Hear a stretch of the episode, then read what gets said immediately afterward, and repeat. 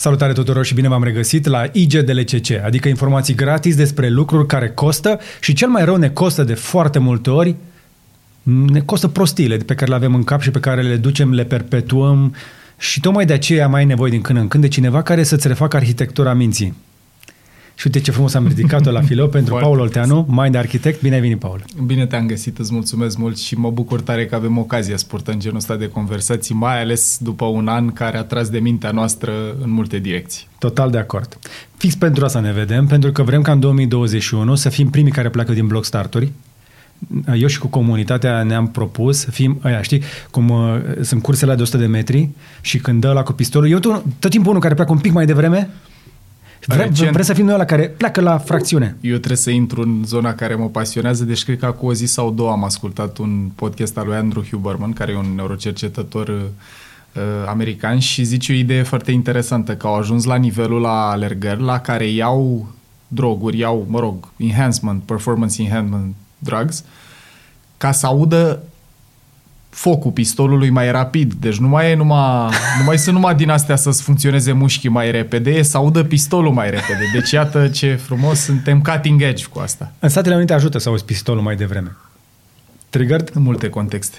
Da. da. Așa. Deci, Paul Olteanu este un tip mult mai deștept ca mine când vine vorba la neuroștiințe, pentru că are și un uh, podcast de succes cu care mă concurez cu mare bucurie. Și eu mă bucur tare când ne alergăm acolo, că din alergarea aia iese... Nu? Da, și mă bucur cu atât mai mult și zic asta mereu, că mi se pare că noi în România nu prea avem sinergie și colaborare. Cred că ziceam și la ultima noastră discuție. Mă bucur tare că putem să facem lucruri împreună și să ducem genul ăsta de informații avem, la cât avem, mai mulți Avem sinergie. Uite, eu, eu sunt membru pe canalul lui Micuțu. Da, și la fel și eu la tine, deci excelent. Practic, uh, chiar uite, nu m-am gândit că am putea să mergem, cum facem să fim Hazli în 2021. Aș vrea să mai fac un uh, podcast despre asta, dar deocamdată ne concentrăm pe uh, trusa de scule, că spuneam mm-hmm. că uh, l-am chemat pe Paul aici în fața voastră ca să vă dăm, încercăm noi, o trusă de scule pentru 2021. Adică 2020 a fost de căcat. Cum a fost? Da, provocator. Poți să fii tu. Poți să, eu, eu, eu sunt la mai de, mai... A fost de căcat, așa, o stea din cinci. Am, am vorbit însă cu niște copii care mi-au spus că nu, două din cinci. Am, am, eu am început să întreb oamenii, cum, cum s-a părut 2020? 2,5, 2, 2 din 5. Ok, pentru mine una din cinci, la nivel, nu știu, un pic emoțional, un pic amestecat. Dar una peste alta, bă, pe final, parcă și eu tind, bă, nu, parcă nu e chiar așa rău. Dar cu toate astea, 2020 nu e, nu e niciun caz despre 2019 uh-huh. Mhm. și nu este niciun caz despre 2021 sau este? Adică, până la urmă, o iau ceva vrem. din anul ăsta? Păi, creierul nostru să ia ceva din anul ăsta, fie că noi vrem să luăm ceva din el sau nu. De asta mi-era frică. Da. Adică, cum am povestit noi și în alte discuții, arhitectura asta cerebrală a noastră are două mari sisteme cognitive.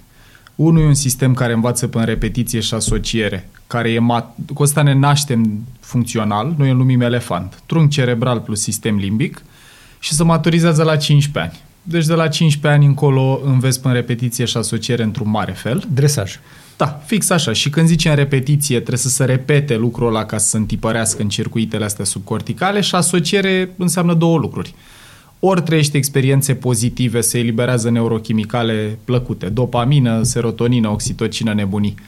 Și atunci înveți să mai cauți chestia asta. De exemplu, dacă în pandemie eu am putut să dorm o oră în plus și am putut să am cursuri online unde înainte mă îmbrăcam în costum, acum pot să mă îmbrac în tricou sau nu mai stau o oră în trafic. Apropo, sunt de vânzarea asta cu creierul? Urmează.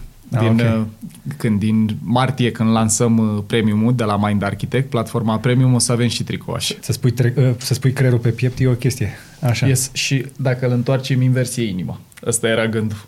Ma. Așa, deci, ăsta așa. învață prin repetiție și asociere și beleaua e că elefantul, structurile astea subcorticale, învață chit că te ajută pe termen lung ce învață, chit că nu. Exemplu concret, dacă eu m-am obișnuit să nu mai stau în trafic o oră, lucru care a fost particular 2020. În 2021, dacă trece contextul ăsta complicat cu sănătatea și încep iară să conduc, o să mă enerveze asta. Pentru că ăsta, din păcate, se obișnuiește cu binele mult mai repede decât se obișnuiește cu rău și we take it for granted. Asta se cheamă habituare în creierul nostru. Deci orice lucru pe care l-am trăit destul și ne-a plăcut devine status quo și în momentul în care dispare începe să producă disconfort Și cum mai învață e să evite durere. Asta e a doua strategie. În momentul în care repet ceva, repet, am o strategie de a evita durere, nu știu. Mă cert cu soția și în momentul în care eu plec din cameră, observ că se termină conflictul, partea asta primitivă din creier ia inconștient notițe și zice data viitoare în situații conflictuale pleacă. Ca și la copii care decât să mă cer cu mama mai bine o mint. Da, ce ai făcut la școală, bine. Dar mințitul ăla, asta e partea Asta am interesantă. învățat uh, din podcastul tău. Mă bucur tare mult, că e o chestie... Noi dacă am înțelege că structurile astea primitive au sute de milioane de ani, ele au funcționat grozav la toate mamiferele și strategia asta de a învăța prin repetiție și asociere e mult mai puternică decât aia în care înveți din ce ți se spune. Speță concretă și de acasă și de la birou. Dacă eu, de exemplu, sunt într-o organizație în care mi se cere să vin cu idei, fii inovativ, vino cu perspective, zine ce părere ai. Și în momentul în care vin cu ideile alea sunt criticat de față cu restul grupului. A, bă, Paul, ești de atâta timp cu noi aici, ce treacu. Bă, dar ce ce vii cu ideile astea? căcatul ăla? ce cu căcatul ăsta? Partea asta primitivă eliberează cortizol, care e un hormon de stres, care produce o sudură, o asociere neuronală în care zice data viitoare când trebuie să te exprimi în fața unui grup, anticipează durere. Și de pildă ăsta e și felul în care se instalează frica de public speaking. Că eu 12 ani de zile dintre tăia între a 12 când zicea Olteanu ridică-te în picioare la școală, nu se întâmpla ceva bun după. Exact. Și uite așa, suntem o Avea- nație avea- avea- terifiată de... Aveam, așa, a- așa aveam și eu la chimie, când zicea, buhnici! Hâț! Mamă, iar eu patru la asta. Da. Și, uite, și mai nasol, apropo de asta, poți să capeți aversiune, că tot am luat-o în direcția asta cu școala, poți să capeți aversiune la o materie întreagă. Eu, de exemplu, am o minte analitică, structurată, care mă ajută în ce lucrez, dar eu am urât matematica din clasa 5 Și e de la profesori, nu? E de la experiența pe care o percepe creierul nostru în relație cu fie un om, fie un domeniu. Dacă, Da. de exemplu, n-am avut niciun prof mișto la mate care să mă ajute să simt emoție pozitivă, să-mi ajute elefantul, structurile astea subcorticale să simtă Să te plăcere. bonifice, să-ți dea gustărica la final după ce ai făcut bine exercițiu. Asta, și, și nu doar la final. Aia vreau eu să scot în evidență, că marea problemă care rezultă din faptul că noi nu ne înțelegem creierul e că noi dăm recompense sau pedepse la procesul final. Dacă vrei motivație sustenabilă la un copil, growth mindset, e o cercetătoare de la Stanford, Carol Dweck, o cheamă, care a scris o carte numită Mindset și zice că sunt două tipuri de mindset-uri, mari și late. Fixed, în care în esență crezi că nivelul tău de competență, performanță, abilitate e genetic, e bătut în... E scris N-am cum să în fiu piatră. mai deștept decât sunt. Bă, matematica nu e punctul tău forte, las-o pe asta, mai cu umanismul, cu flori, cu cărți, cu alte lucruri. Sau growth mindset. Și ăsta cum se instalează, că nu te naști cu astea două, e dacă primești apreciere pentru proces. Adică dacă eu am luat șapte la ultima lucrare și în business e la fel, mi-a ieșit de nota șapte, ultimul proiect și managerul meu îmi spune, bă, nu suntem încă unde ne dorim, îți mai tragem. Dar foarte tare că ai reușit să faci asta bine sau felicitări că ai dus prezentarea la bun sfârșit sau felicitări că ai învățat o oră în plus aseară. În creier se eliberează dopamină, care e hormon de recompensă, de plăcere, care îți dă combustibil continui, motivație, du-te înainte, mai fă din asta. Ok. Și prin repetiție și asociere ți înveți creierul să bucure de proces. Deci, practic, te felicit la fiecare etaj după ce ai urcat uh, pe scări, nu doar când ai la etajul 20. Cam asta e. Și nu trebuie să fie chestii false, adică dacă te-ai dat jos din pat dimineața, felicitări. Mamă, cât de tare ești, ai ridicat din pat! Asta e, deci nici acolo nu ne Olteanu, dorim să- felicitări! Aia e treaba. Deci nici acolo nu ne dorim să ajungem, dar noi trăim într-o cultură, pe măsuratele asta, în care nu prea știm să oferim apreciere decât la performanță excepțională. E o grămadă de cunoștințe. Că dacă e inclusiv bine clienți. liniște, dacă e rău e scandal. Asta e și sunt oameni, de exemplu, care au învățat să primească apreciere nu când își fac treaba, ci când sunt exceeding expectations, când au depășit... uh, Overachievers. Aia e treaba. Cât a luat colegul, pe de o parte, ca să-ți iei stimă de sine? Am, am luat 9,5, da, dar colegul cât a Da, luat? George cât a luat? 10. Păi dacă el poate, tu de ce nu poți? Durere. Și așa devii hipercompetitiv. Mamă, de- Obsedat de ce, face ea din, ce fac ea din jur. Dacă vă vă spun părinții chestii de genul ăsta, părinții voștri mai au de învățat, ca să nu zic că au prostii în cap.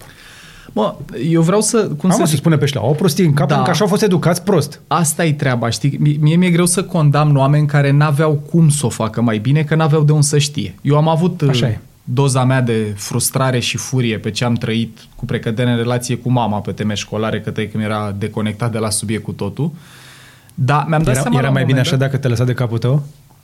A fost mixul optim, cred. ok. Se pare că între Așa. ei doi a fost mixul optim, că taică mi-a zis o chestie foarte eliberatoare când eram la școală, mi-a zis pe mine nu mă interesează ce note ei, El a crescut cu bunica care era învățătoare și a... a Știa. Da, foarte Știa un clar pic. și a și crescut doar cu bunica. că Bunicul meu a murit când el avea șapte ani, deci, mă rog, cu mămică pe control învățătoare și el mi-a dat relaxarea asta, mi-a dat de înțeles și mi-am aminte textual când eram în liceu și eram pasionat de făcut site-uri, de chestii, de canale de Mirc și așa mai departe, ce făceam eu pe acolo și grafică și nu știu ce, mi-a zis, băi, pe mine mă interesează să înveți lucruri care îți folosesc și să nu mă faci de râs.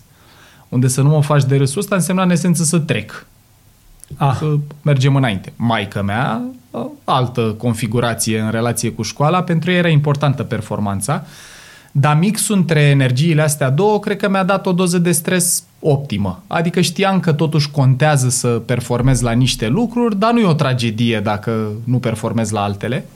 Și revenind la felul în care învățăm, paranteză. Please. Mamele sunt factor de presiune când vine vorba de școală, nu-i așa? La noi? cred că depinde destul de tare de la o familie la alta. Mamele că- sunt, îți spun eu. Uite, dacă mă gândesc la soția mea, la Alexandra, la ea tata a fost de departe A, da? Zbirul pe tema asta, da. Mama era mai mult cu mâncatul, cu energia asta protectoare maternă, okay. așa, și tata era cu precădere. Dar problema focalizat este pe că școală. toți părinții, oricât de bine intenționați ar fi, în afară de mamă ai grijă, nu mă fă de râs, fă să fie Cât a bine, luat colegul, ce n-ai știut. altceva n-au ce să-ți dea. Mă, eu cred că au foarte mult ce să-ți dea. Ce și să-ți dea în uite, afară de bun simț? Stabilitate emoțională în anii critici. Atât. care contează mai mult decât ne imaginăm, pentru că, uite, Ok. și în dezvoltarea creierului nostru, vreau să folosesc o metaforă care arată așa. Dacă ne-am uitat la palmă și am pune degetul ăsta aici, bucata asta de aici e trunchiul cerebral. E Așa. partea care se ocupă cu respirație, cu să-ți reglezi temperatura, să-ți bată inima și să leagă de șira spinării și și comunică ascendent-descendent cu restul corpului. Bucata asta de aici e sistemul limbic, creierul emoțional social, comun cu toate mamiferele, care îți dă emoții intense, nevoia de a te conecta cu alții. În prima perioadă a vieții, structurile astea două, noi ne naștem cu ele funcționale. Ăsta trebuie să meargă în parametri, că dacă nu merge, nu prea funcționează organismul, iar ăsta predispune toate mamiferele să țipe după mamă de când să nasc. Cățelul urlă după cățelușă de când să naște, pisica după și tot așa. Și puiul de om după mămică. Partea care le îmbracă, cortexul nostru care practic îmbracă celelalte două structuri, asta se dezvoltă până la 25 de ani. Adică maturitate la discernământ, autocontrol, inhibiție, moralitate, empatie, capacitatea de a lua decizii complexe, apropo de ce ne așteaptă la anul, astea se maturizează spre 25. Deci n-am nicio șansă să-i cer unui copil de liceu, nici măcar unuia de facultate să fie adult. Poți să ai Major. așteptări care cresc din ce în ce mai mult pe măsură ce trece timpul, că se maturizează hardware treaba. Dar să-i spui unui copil de 5 ani sau 7 ani sau 10 ani, mamă, ia note mari, că de astea depinde viitorul tău. Dragilor, conceptul de viitor e ceva foarte slab înțeles la 10-11 ani, pentru că capacitatea de a simula viitorul mental e funcție neocorticală, e ultima structură. Sau, dacă vreți să faceți mișto de părinții voștri, indiferent de vârstă, indiferent de vârstă, și insist aici, indiferent de vârstă, dacă părinții tăi au 60 și tu ai 40, ceți-vă și întrebați dacă au putut să prevadă viitorul din 2019 încoace. Cred Ca că să- foarte puțin Ca să, oameni. arate, să ară, arătăm că experiența anterioară nu este o garanție pentru viitor. odată și vreau să termin ideea Te asta rog. importantă rău de tot cu primii ani din viață. De ce sunt primii ani ăștia din copilărie cruciali? E că tot ce trăim atunci se instalează în partea asta care învață exclusiv în repetiție și asociere. Pavlov, condiționare. Și atunci, uite, dau o speță super simplă, care în România e m, temă de mare interes. Dacă noi în primii doi ani din viață, când se formează niște circuite importante aici, care se numesc circuite de atașament, când copilul țipă, părintele nu merge la el pentru că lasă-l să facă plămâni puternici, nu te duce la el să nu învețe salinte sau alte luminății similare, partea asta ce învață e că eu oricât țip, oricât mă străduiesc, nu obțin liniște, nu obțin securitate, nu-mi iese. Nu e un gând abstract complex, e o chestie foarte de bază, foarte emoțională, foarte brută. La ce duce asta ulterior? La sentimente de neputință. Trăiești bullying la școală, tu ai învățat în primii doi ani că e complicat să rezolvi problemele pe care le ai. Și că nu te ajută nimeni. Asta e a doua componentă nasoală, că în momentul în care ai un caregiver, un îngrijitor, o mămică, o bunică, cine stă cu Nu tine, la cine să te duci. care nu prea merge, înveți să fii autosuficient, înveți să nu te aștepți să te ajute alții.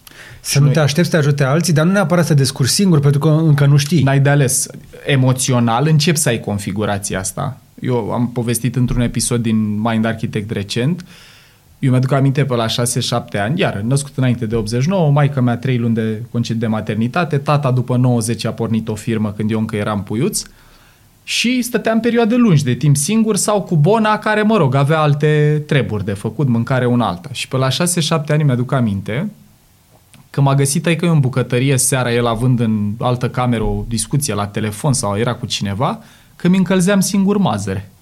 Am luat cratița din frigider, am pus-o pe aragaz și încercam la 6-7 ani să-mi încălzesc singur mazăre. Lucru care dacă ești părinte și te, nu înțelegi cum funcționează creierul și te uiți la asta, zici, băi, ce tare e filmul, că uite, are capacitatea să facă asta singur la vârsta aia. Dar dacă te uiți un pic la care trebuie să fi fost linia de cod scrisă în sistemul ăsta implicit, inconștient de memorie, e că n-are sens să te aștepți să te ajute cineva, nici n-are sens să ceri ajutorul, deal with it, descurcă-te singur. Păi și e bine. Păi asta încerc să scot în evidență, că nu prea e bine. Și că și eu mi-am că... încălzit uh, bine ciorba și am crezut toată viața că e de bine. La șapte ani mă duceam singur de la școală pe jos acasă, la șase ani jumate. Uh-huh. Îmi puneam mai. ciorba pe aragaz, îmi o încălzeam, mâncam, mă schimbam, mă puneam să mă culc ca mama să mă știe în siguranță până venea Iată. de la fabrică. Iată. Și e și bine? Aici depinde foarte tare cât de intens a fost efectul și cum îl măsori Păi dacă țin minte, a fost intens.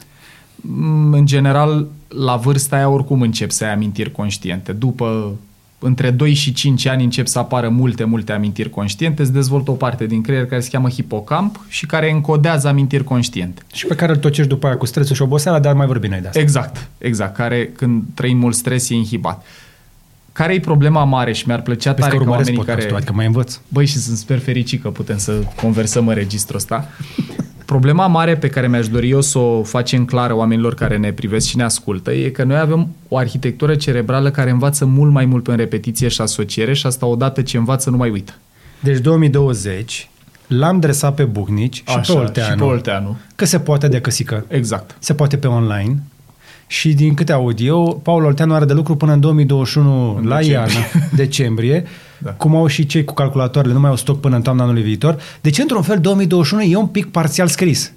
Din punctul de vedere al încărcării, clar. Pe baza ceea ce știm deja din 2020, că uite, nu? Să Cam așa e. Și așa. Da. Și eu ce sper și chiar vorbeam cu mulți dintre clienții corporate cu care lucrez, au zis, băi, noi o să păstrăm work from home, ne gândim să facem două zile de acasă, trei de la birou și după ce trece perioada asta am organizații care își propun să păstreze obiceiurile astea. Uh-huh. Da, George, astea sunt obiceiuri mișto. E sănătos să poți... Dar deja se făcea ai... afară.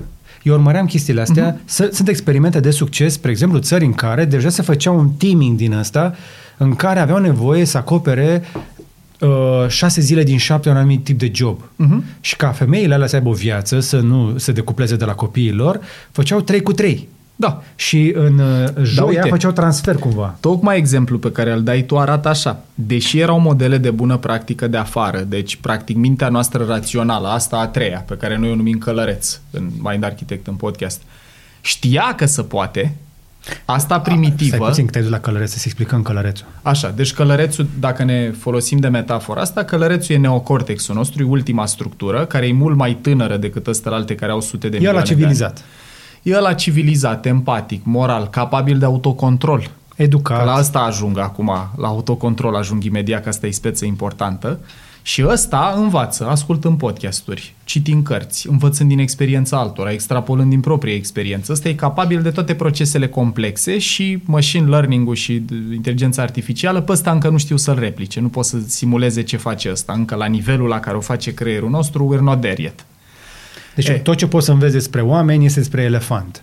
Ce pot să devină oamenii este Ce poți să automatizezi Okay. E mult la elefant, că ăsta are niște principii foarte simple și 90% din procesele Animalul din tine e un elefant, aici. ca să zic așa. Exact. Și ăsta se ocupă să-ți bată inima, să-ți reglezi temperatura, să monitorizezi nivelul hormonal, să vezi dacă ți-e foame, dacă ți-e cald, dacă Să ți-e fugi sau să te bați. Exact. Toate procesele astea sunt inconștiente și sunt aici. Și noi, pe lângă astea automate, asta e frumusețea la a fi om, avem cortexul prefrontal, care e partea exact din spatele frunții de aici, care permite toate funcțiile superioare din care vreau scot una tare în evidență. Inhibiție. Apropo de 2020. Mm. Dacă eu, stresat fiindcă stau singur acasă, fără să mai mișc corpul, fără să eliberez stres mișcându-mă, am început să mă simt rău, păi cea mai simplă metodă să te reglezi emoțional, la nivel neurochimic, e să mănânci. Mâncatul dă dopamină. Ah, da. Și te simți bine. Știu. Uite, Yes. eu, eu am mâncat astăzi, sunt, sunt terminat de oboseală, filmăm într-o zi de sâmbătă, ar fi trebuit să dorm la ora asta, eu de obicei în weekend sunt prost. Stau. Empatizez. Știu ce zici. Adică Dar suntem amândoi overachievers pe final și de am venit 2002. să Și- facem treabă sâmbătă. Și ca să mă compensez un pic, pentru că eram un pic... uh, Am încercat să... M-am odihnit, credeam eu, suficient de bine. Mi-a trebuit un boost de energie. Și am crezut eu că o să iau din mâncare. Și l-ai luat, pentru că mâncarea dă dopamină, ne face să ne simțim bine, dar care-i beleaua? Dacă eu mereu când mă simt rău seara, că m-am certat cu cineva, că am obosit, că nu m-am mai mișcat, deci începe să apară acumulare de hormon de stres în mine. Și vreau să mă simt bine. Elefantul zice, du-te, Paule, la frigider și mănâncă ceva. Și o fac odată. Și o mai fac odată. Și o mai fac odată. Ăsta ce zice? Scrie o linie de cod în structurile alea primitive, obiceiurile aici locuiesc, în elefant, în structurile subcorticale și în momentul ăla, de fiecare dată când mă simt rău, îmi vine să mănânc. Și Da. așa se instalează o automatizare Sunt- sunt obosit, mega sunt stresat, du-te și toxică. mănâncă. Exact. Da, dar de ce nu notează acolo 100 de grame în plus pe burtă și asta afectează la imagine Pentru și la că autorespect? ăsta n-are discernământ. Ah, Structurile, asta e partea E interesantă. idiot pur. Băi, n- nu i-aș zice așa, pentru că sute de milioane de ani la toate mamiferele, automatismele astea au mers. Dar beleaua tocmai asta e, că noi acum trăim într-o lume mult mai complexă decât aia pentru care au evoluat structurile astea subcorticale. Lumea în care a- au evoluat mamiferele Și nu era poți, să cu fie, ameninț- nu poți să fii animal. Poți să fii până la un punct, dar nu te ajută. În sensul că dacă automatizarea asta pe speța cu mâncarea rămâne activă și eu nu mă prind conștient, băi, stai un pic, am început să fac asta în fiecare seară, nu mai fac doar din când în când, și nu folosesc efort conștient, călăreț, partea aia superioară, să zic că stai elefant, inhibiție, în momentul ăla pot să mă trezesc că capăt un obicei nou, o automatizare, care îmi face mult rău. Apropo de ce zici, burtă, îmi scade ni- sănătatea, da. obosesc mult mai repede și așa mai departe. Deci, în 2021 noi trebuie să cam folosim călărețul ăsta, partea superioară care ne-a diferențiat de restul vietăților, să observăm ce reflexie a căpătat elefantul nostru din 2020, care sunt automatizările astea, ce noi reflexe observ la mine. Mâncare, băutură, țigări. Iată, da, Ca- astea. canapea, poate să fie și Netflix. mișto, poate să fie și obiceiuri faine, de exemplu, Ce obicei fain din dau o 2000? speță. Așa. Eu, pentru că n-am mai putut merge la bazin, e ce vorbeam și înainte să începem să filmăm, am început să alerg. Ah, E un obicei pe care mi-ar plăcea să-l păstrez și la anul. Nu-l f- practicam înainte că mergeam la sport bazin plus sală, acum nu mai mă duc pentru că nu vreau să intru în vestiare și așa. Și am păstrat asta cu alergatul. E un obicei care mi-a rămas. Altul e, de exemplu, că eu la cursuri de când lucrăm online dau pauză două ore de masă. Băi, altă viață, nene. Oamenii ăia când vin înapoi la curs după două ore de pauză sunt oameni, nu le mai cad ochii în gură cum erau înainte în sala de curs unde într-o oră trebuia să ajungi la cantină, să mănânci, să te duci înapoi, să... Deci cred că 2020 ăsta vine și cu plusuri și cu minusuri, trebuie doar să ne folosim mintea rațională, partea asta conștientă, să ne dăm seama care sunt plusurile, hai să le păstrăm, continu- continuați automatismele astea, care sunt alea periculoase. Exact ce spui. Fumatul face fix același lucru. Dacă atunci când ești nervos bagi niște tutun, eliberează dopamină în un, creier. pic, un pic de nicotină, ci că funcționează și la nivel neurochimic. Da, doar că problema care e, un creierul nostru se obișnuiește cu orice îi dai, Ah, apare habituarea asta sau adaptare hedonică și vrea mai mult. Și dacă n-ai destul discernământ, discernământ iar e călăreț, e partea a treia. Cât să te prinzi, băi, eu am început cu o țigară pe zi sau am început să mă premiez, de exemplu, am făcut ceva greu, am ieșit pe balcon, am fumat o țigară sau am mâncat un biscuite. Mă obișnuiesc cu una și cu un biscuite, cu țigara și cu biscuitele, bag două mâine. Răs pe mine bag patru. Și pot să mă trezesc că am ajuns de la o țigară cu care mă premiam să fumez un pachet pe zi, pentru că din proiectarea creierului nostru, ăsta a evoluat să caute mai mult din ce e bun pentru supraviețuire, dar de ce? Că noi am trăit sute de milioane de ani într-un mediu în care nu puteai să obții zahăr și nutrienți și țigări Păi și nu erau. cafea și alcool. Exact. Dulce și acolo era, nu era dar- pericol. da. Asta e beleaua. Și acum, avându-le din abundență, că na, calitatea poate fi mai bună sau mai proastă, dar poți să bagi zahăr cât vrei. Da. Și dacă vietatea asta simplă, primitivă a învățat, când te simți rău, mănâncă, când te simți rău, mănâncă, când te simți rău, fumează, când te simți rău, fumează. Dar aș putea să o folosesc un pic altfel să mă adresez. Spre exemplu, când întârzi uh, să mă oblig să beau o linguriță de oțet. Mm, Da, de principiu da. De, de asta, de pildă, Ori mă învăț cu oțetul, ori nu mai întârzi. da. Merge. De-aia, de exemplu, în cursuri vezi pedepse la... Nu știu dacă merge cu oțet. Aici care e ideea? Trebuie să, trebuie să te obligi să o faci și s-ar putea să nu te pedepsești la fiecare întârziere cu chestia Dar asta. poate am un călăreț foarte șmecher. Dacă, pe exact asta e treaba. Dacă partea asta e suficient de puternică, observă ce face ăla automatul și poate să spună, voi, pe asta nu o mai facem și dacă repeți, inhib comportamentul de suficient de multe ori sau și mai bine, înlocuiești chestia nasoală cu una mai sănătoasă. Dau o speță concretă. Mm. Eu seara, când stăm la film pe canapea în living cu Alexandra, m-am obișnuit să ronței sau să consum ceva, să-mi iau niște dopamin alimentar. Și care e ideea? E mult mai ușor să înlocuiești ceva nasol cu ceva sănătos decât să ce? nu-ți mai vină să mănânci. De ce?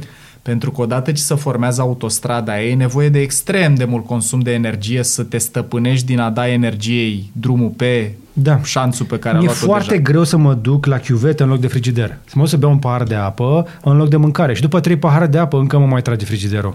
Apa, mă, particular, nu prea-ți dă dopamină. Păi nu. Dar ceaiul, da.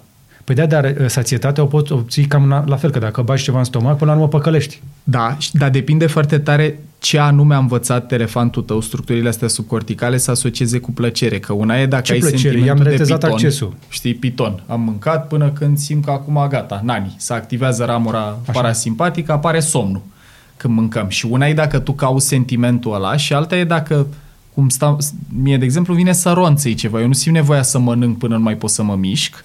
Eu simt nevoia să ronțăi câte un pic, câte un pic. Acolo pot să-i dau ceai, pentru că, în esență, gestul, reflex pe care ăsta primitiv, elefantul caută să-l facă e în continuare acolo, doar că înlocuiesc tiramisu, care e extrem de nasol, mâncat seară de seară sau ecler sau mai știu eu ce, Îți place tiramisu cu seara? ceva. Unul mă particular, avem noi o pasiune pentru unul de la o, un anume restaurant, Da, poți să Alexandra, zici. de la Grano. Felicitări, băieți, sau oricine Ok. ne ascultă, felicitări pentru asta.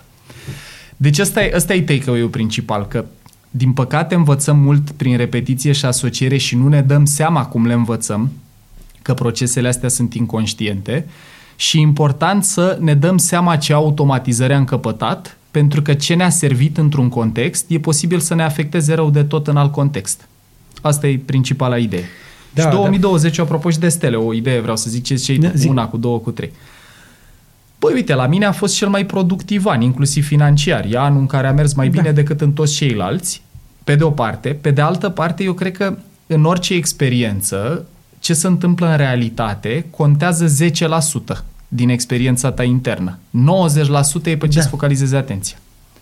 Adică nu e intrinsec un an nasol, dau o speță Da. extrem de concret. O grămadă de clienți ziceau, băi, vreau să stau mai mult copilul. După un an de zile în care ai stat cu el în fiecare zi dimineața până seara în casă, oamenii ăștia poate să-și dea seama cât de mult își doreau de fapt să petreacă mult mai mult timp cu copilul. Băi, e foarte greu să admiți.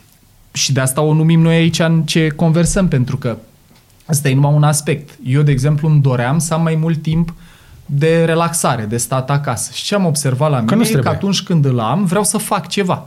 Aș prefera să fac ce am eu chef. Să înregistrez episoade noi în podcast, să mai cercetez ceva, să mai învăț ceva versus, nu știu, să muncesc, să livrez același curs pe pilot automat. Dar mie 2020 ăsta mi se pare că e un an al conștientizării în care dacă mai ales acum la început de an nou, în 2021, stăm un pic să reflectăm, băi, ce e cu adevărat important pentru mine? Cât mai vreau să continui Mă, cu nu e chestia așa, asta? nu e așa simplu. Eu nu zic că e simplu, eu zic că merită. E foarte greu să ai o vedere clară, sinceră, onestă asupra cum ești. Bă, cum ești? Băi, e greu cu pandemie. Dar uite, ascultându-te, bă, trebuie să spun o chestie, nu știu dacă am spus-o, o spun, 2021. Bă, nu ne-a mers mai bine ca niciodată. Iată. Da, a fost o perioadă foarte nasoală începutul de an, ne-a, ne-a speriat. Și de ce ne-a speriat? Pentru că creierul nostru urăște orice e diferit de cu ce e obișnuit. Nu, nu, Paul, a înghețat tot.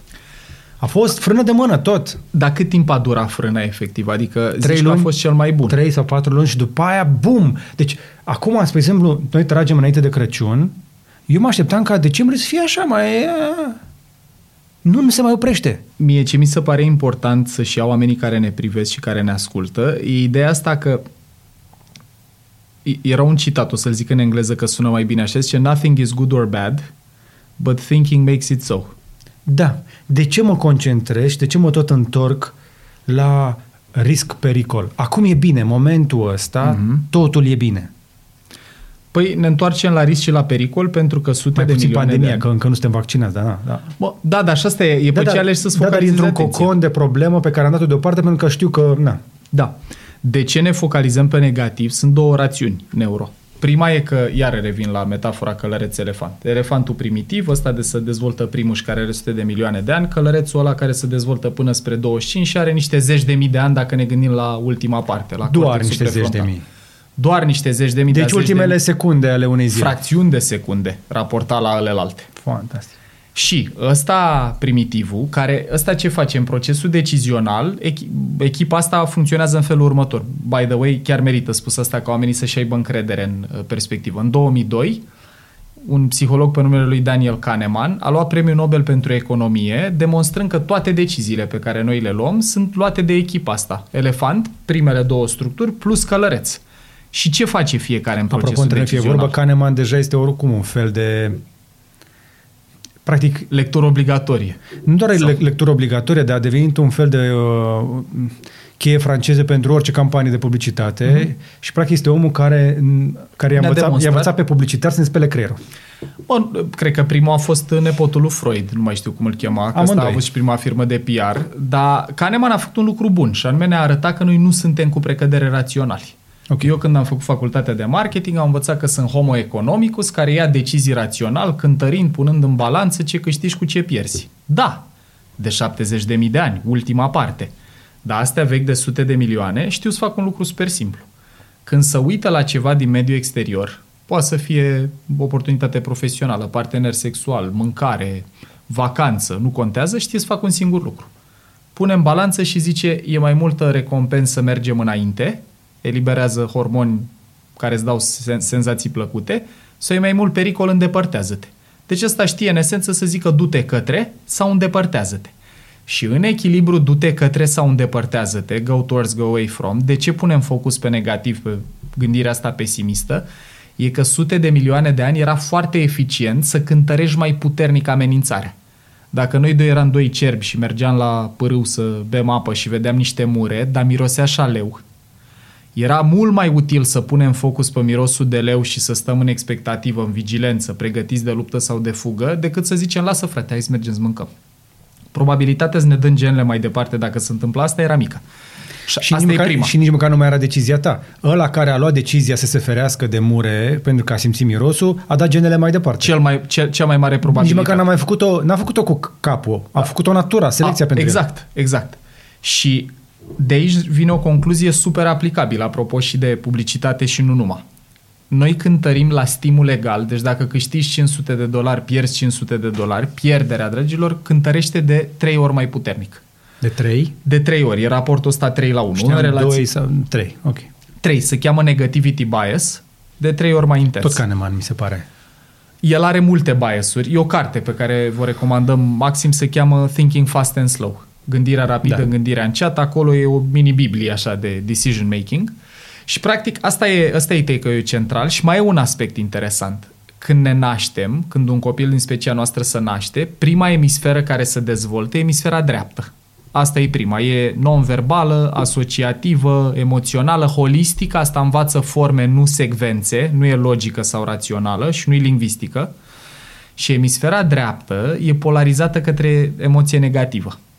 Deci nu numai evolutiv punem de trei ori mai mult focus pe negativ decât pe pozitiv, lucru care explică de ce încrederea să câștigă greu și să pierde ușor și de ce cei mai mulți dintre noi ne schimbăm furnizori acasă sau la birou când ne enervează ăla pe care îl avem. Nu când apare unul nou mult mai bun, ci când banca pe care o am mi-a oprit conturile când eram în vacanță. Atunci vin înapoi și zic gata, schimb banca, nu când unii avea o ofertă mai bună. Și important să înțelegem asta despre noi, că fugim cu mai mult talent de bici decât fugim către morcov. Deci e mai sănătos, practic, să nu faci greșeli și să aștepți. Din, la, la ce te gândești sau Dacă în ai ce firmă. perspectivă? Dacă ai firmă, uh, băi, cred că și aici depinde. Pentru că noi putem să compensăm înclinația asta biologică cu focusul pe negativ prin experiențe trăite pe parcursul vieții mele. Dau o speță simplă.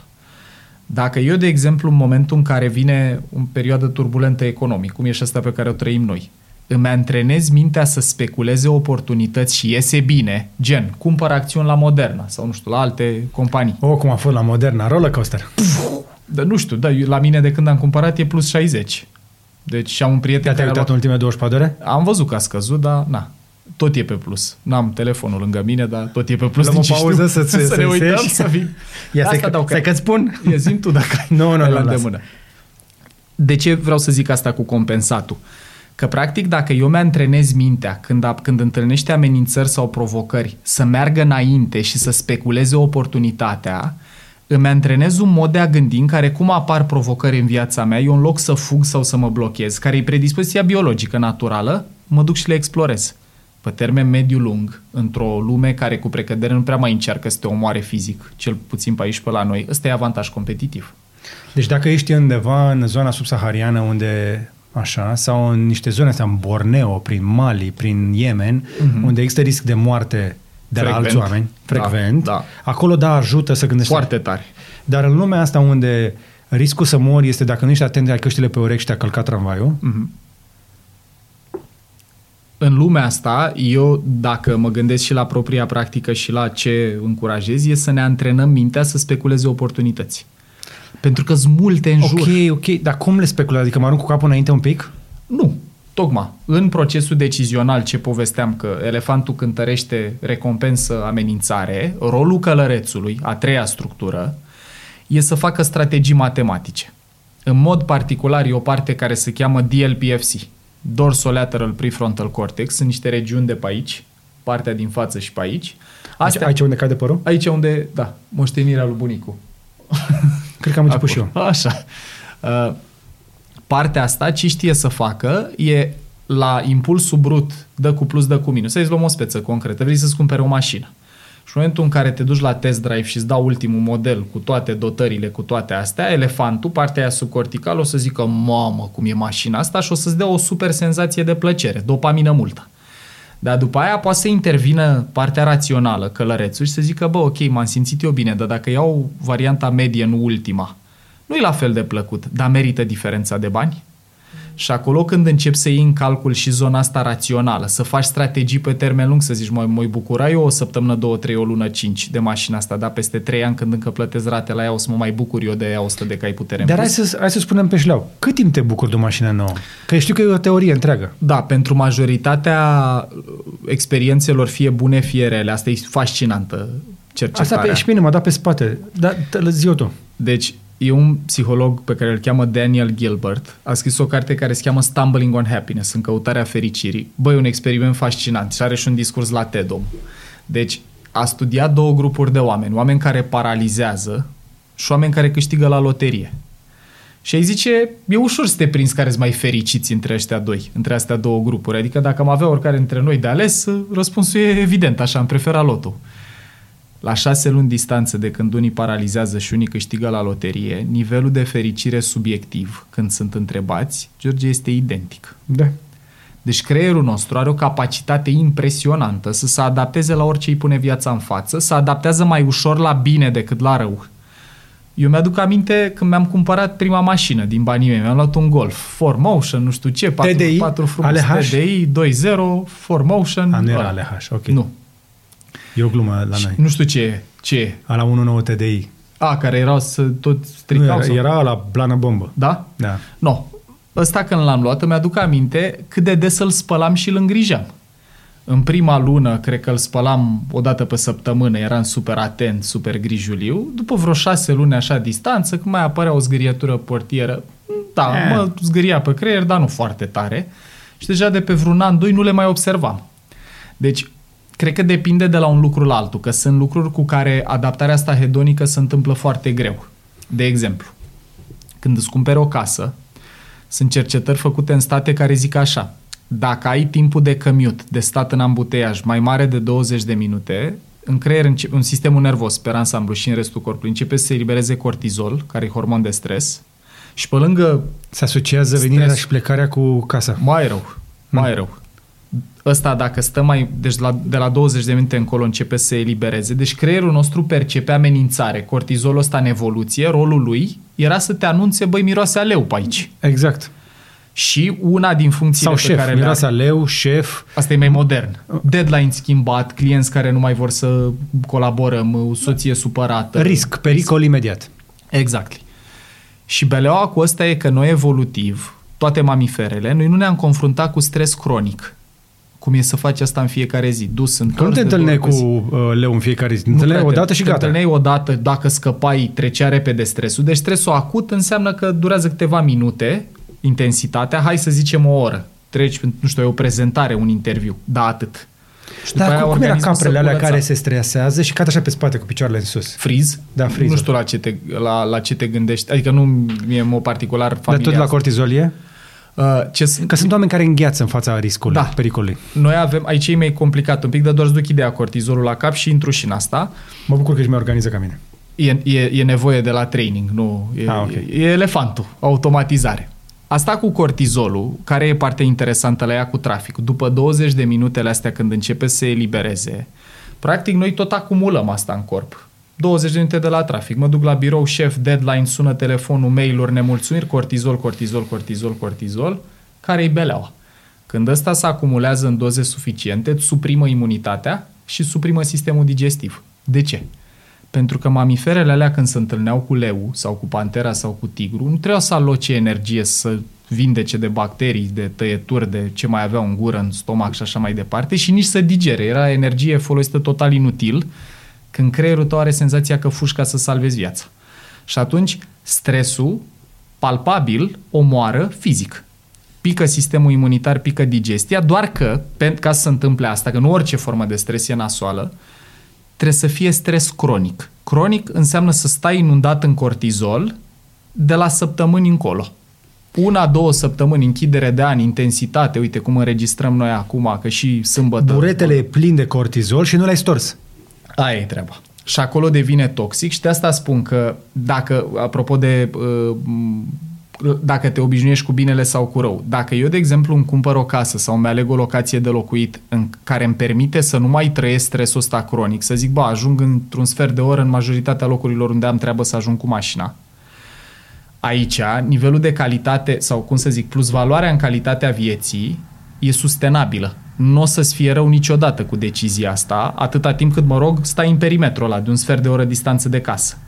Dacă eu îmi cumpăr o casă la periferie, undeva departe, și eu în fiecare zi trebuie să fac drum o oră până în București și înapoi, dau speță că București e cel mai rău dintre toate, O oră jumătate când e trafic. Așa, acolo, decizia aia, bucuria de a avea mult spațiu, casă, să o fi făcut exact cum vreau eu, o să scadă repede. Repede înseamnă în vreo șase luni, un an, habituare, te obișnuiești.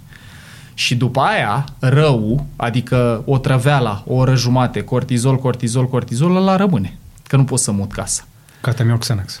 Eu văd, de exemplu, și la ei mei, uh, asta că ei mei s-au mutat lângă o Ce pădure. vină are casa că eu sunt stresat de la navetă? Nicio, nicio vină n-are, dar acolo trebuia să participe și călărețul la decizie. Adică, în momentul în care eu am decis că mă mut acolo și am zis, mamă, pot să o fac cum vreau eu, cu geamuri mari, cu încălzire, cu, no, cu tot ce-mi doresc, trebuia să ia în calcul și partea asta cu, dar cum e drumul dus întors în fiecare zi? Eu, de exemplu, în procesul de a contempla cumpărarea unei case, chiar fac simulări din astea. Mă duc până acolo, mă duc la mai multe ore să văd cum e la mai multe ore și încerc tot cu partea asta performantă să zic, bă, dar dacă aș face asta zilnic, cum ar fi? Dacă trebuie să duc Dar e copilul foarte la greu școală. să-ți dai seama cum o să o faci. Sau poate ai tu Aici- noroc să apară mașinile autonome și stai să asculti muzică și să citești. Păi asta oricum a scăzut nivelul de stres, să poți să asculti podcasturi, de Ajută? exemplu. Enorm, pentru că asta e partea cea mai mișto la creierul nostru. 10% contează realitatea, 90% contează pe ce-ți focalizezi atenția. Ok. Și atunci dacă eu, de exemplu, în timp ce dau, uite, chiar Chiar am acum a citit venit eu exemplu. așa de mult în 2019, am ascultat mai multe audiobook-uri, Exact. dar în 2020 mult mai puțin, că n-am mai făcut navetă. Exact, exact. Și, și noi la podcast vedem asta, că oamenii am făcut o cercetare, ne-au răspuns 350 ceva de oameni și au zis că l-ascultau cu precădere în mașină. Și s-a modificat ora la care ascultă. Nu mai ascultă între 8 și 9 dimineața, sau între 8 jumate și 10 să zic. Acum ascultă pe la 11-12, poate în pauza de prânz sau un weekend când își pune episoade, când e de... Fac binge. Exact. Mi se pare foarte interesantă chestia asta că, practic, noi când luăm decizii, iară gândindu-ne și la 2021, e bine să observăm ce ne spune elefantul, corpul, gut feeling-ul. Băi, îmi place aici sau nu îmi place, e bine sau e rău. Dar, guys, la decizii complexe, casă, partener de viață, mașină, investiții și așa mai departe, este super important să participe și a treia parte. Ăsta raționalul care o să zică, băi, e bine că ai tot spațiul ăsta, e bine că poți să-ți faci camera cum vrei, e bine, dar cum ar fi să faci drumul ăsta zilnic? Mai dau o speță. Da, da, mă, dar ăsta e pesimist. E realist. Nu e pesimist. Cum te gândești? Păi mă gândesc că n-are de unde să știe cât de bine o să fie după aia pe alte paliere. Păi, o să fie cum? mai sănătos, că nu o să mai să trezească în bor mașini, nu o să mai aibă aer poluat. Aia e treaba. Are verdeață. Aia e treaba. Că dacă le-ai trăit experiențele respective, poți să le simulezi emoțional. Eu pot să-mi aduc aminte cât disconfort îmi provoacă trenul, că locuiesc lângă linia de tren, sau cât disconfort emoțional îmi provoacă bormașina vecinului, cât de frecventă e. Dar în momentul în care le-am trăit, știu cam ce pondere emoțională au, tot sistemul ăsta primitiv calculează asta, și în momentul în care încep să mă gândesc plusuri, minusuri, rațional, să pun în balanță, eu pot să simulez emoțional cât contează chestia aia pentru mine. Adică în echipa Călăreț Elefant noi avem toate datele de care avem nevoie. Avem și simularea emoțională pe care o face elefantul în baza experiențelor trecute. Că sunt oameni, de exemplu, care trăiesc neputință într-un moment al vieții. E atât de nasol pentru partea asta primitivă din creier să simtă îngrădită neputincioasă că zic în viața mea nu o să mai trăiesc asta. În viața mea nu mai votez comuniștii. De exemplu. Doar că aceeași parte din creier, apropo de, de ce a câștigat Iliescu după Revoluție, alege familiaritatea. Exact. Caută să meargă Familiaritatea. Pe și asta mi se pare că este chestia care în momentul ăsta ne-a transformat pe toți în niște mm, nu normal. Nu. De acum e normal. Nu mai e noul normal, ăsta e normal. Știi unde cred că merge asta? La chestii pe care nu le-am repetat foarte mult. Uite, eu sunt tare curios că noi înregistrăm înainte de sărbători în sine. Sunt foarte curios cum o să arate uh, întâlnirile în familie în perioada asta a sărbătorilor. Că noi rațional știm că, băi, trebuie să stai un pic la distanță. Ce vorbești? Deci e un leap of faith să te îmbrățișezi cu cineva. Acum da, dar ideea care e? Că dacă ai repetat asta toată viața, adică de 30 de ani, de 40 de ani, în perioada asta a anului era adunarea cu familia, mergeam în orașul natal. Elefantul merge pilot automat, la o să-ți dea impuls. Au venit sărbătorile, ce faci? Du-te acasă. Sărbătorile. Vin sărbători. Și acolo e nevoie de discernământ. Iară trebuie să intre partea asta în schemă, care consumă multă energie. Multă energie. Să spună, bă, hai acasă. Și elefantul zice, ah! Eu vreau... Ăla nu vorbește cu Ăla zice, eu vreau la colină. Exact. Ăla nu vorbește. Punct. Da. Ăla Ah, da. da. Hai să stăm acasă. Ah! Și în uh, ideea de noua normalitate... Bine, cred te că... pun pe canapea și îți dau gustări. Aia, așa, așa poate să meargă. Aia îi place. Aia îi place. Aha, aha. Noua asta normalitate, cred că așa o să arate. O să păstrăm chestii care au fost foarte adânc întipărite. De exemplu, probabilitatea să nu căutăm apropiere socială în perioada sărbătorilor e mică, pentru că e ceva ce toată lumea a repetat zeci de ani. Acum, că, de exemplu, după ce trece perioada asta, s-ar putea să am relații mult mai apropiate cu oameni cu care am început să comunic digital. Eu, de exemplu, în 2020 am interacționat cu prieteni din afara țării când am interacționat în toate relația noastră de până acolo la un loc. Ok.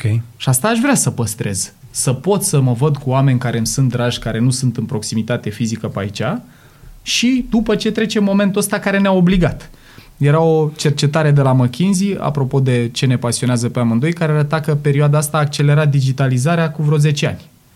Da. Deci reflexe digitale, aparatură, tehnică, toate astea, probabilitatea să păstrăm o bună parte din ele după e mare. Dar toată Cât de șmecherii- mare? Cred că depinde de la organizație la organizație. De Pentru că la un multă om la lume altul. crede, ai mă, pe bune. Adică până acum un an, spre exemplu, copiii se uh, sunau pe video. Și cred că acum realitatea ne-a silit să testăm asta, să vedem, bă, n-ai de ales, trebuie să intri pe video și eu, de exemplu, mi-am dat seama, eu când a început pandemia, în martie, când a fost perioada de izolare, eu am zis, ok, eu anul ăsta nu mai lucrez nimic. Ăla a fost sentimentul. Au dispărut două luni de cursuri din calendar așa, în Deci te-ai o panicat. săptămână, mai ales că eu am o relație dificilă cu banii. Tot așa, elefantul a învățat să se teamă de a nu rămâne Se frică fără de sărăcie. mi-e frică de neputința pe care o dă asta, să ajungi să depinzi de alții, să... Ce vorbeam, cu mazărea, Total cu de acord. încălzire. Și în perioada aia, pe lângă faptul că, mă rog, ca să rămân sănătos la cap, mi-am concentrat atenția pe ceva ce era în controlul meu și anume să digitalizez toate cursurile. Tot ce desenam înainte în sală pe flipchart, tot Dar ce știai că o să vorbeam. meargă? Nu.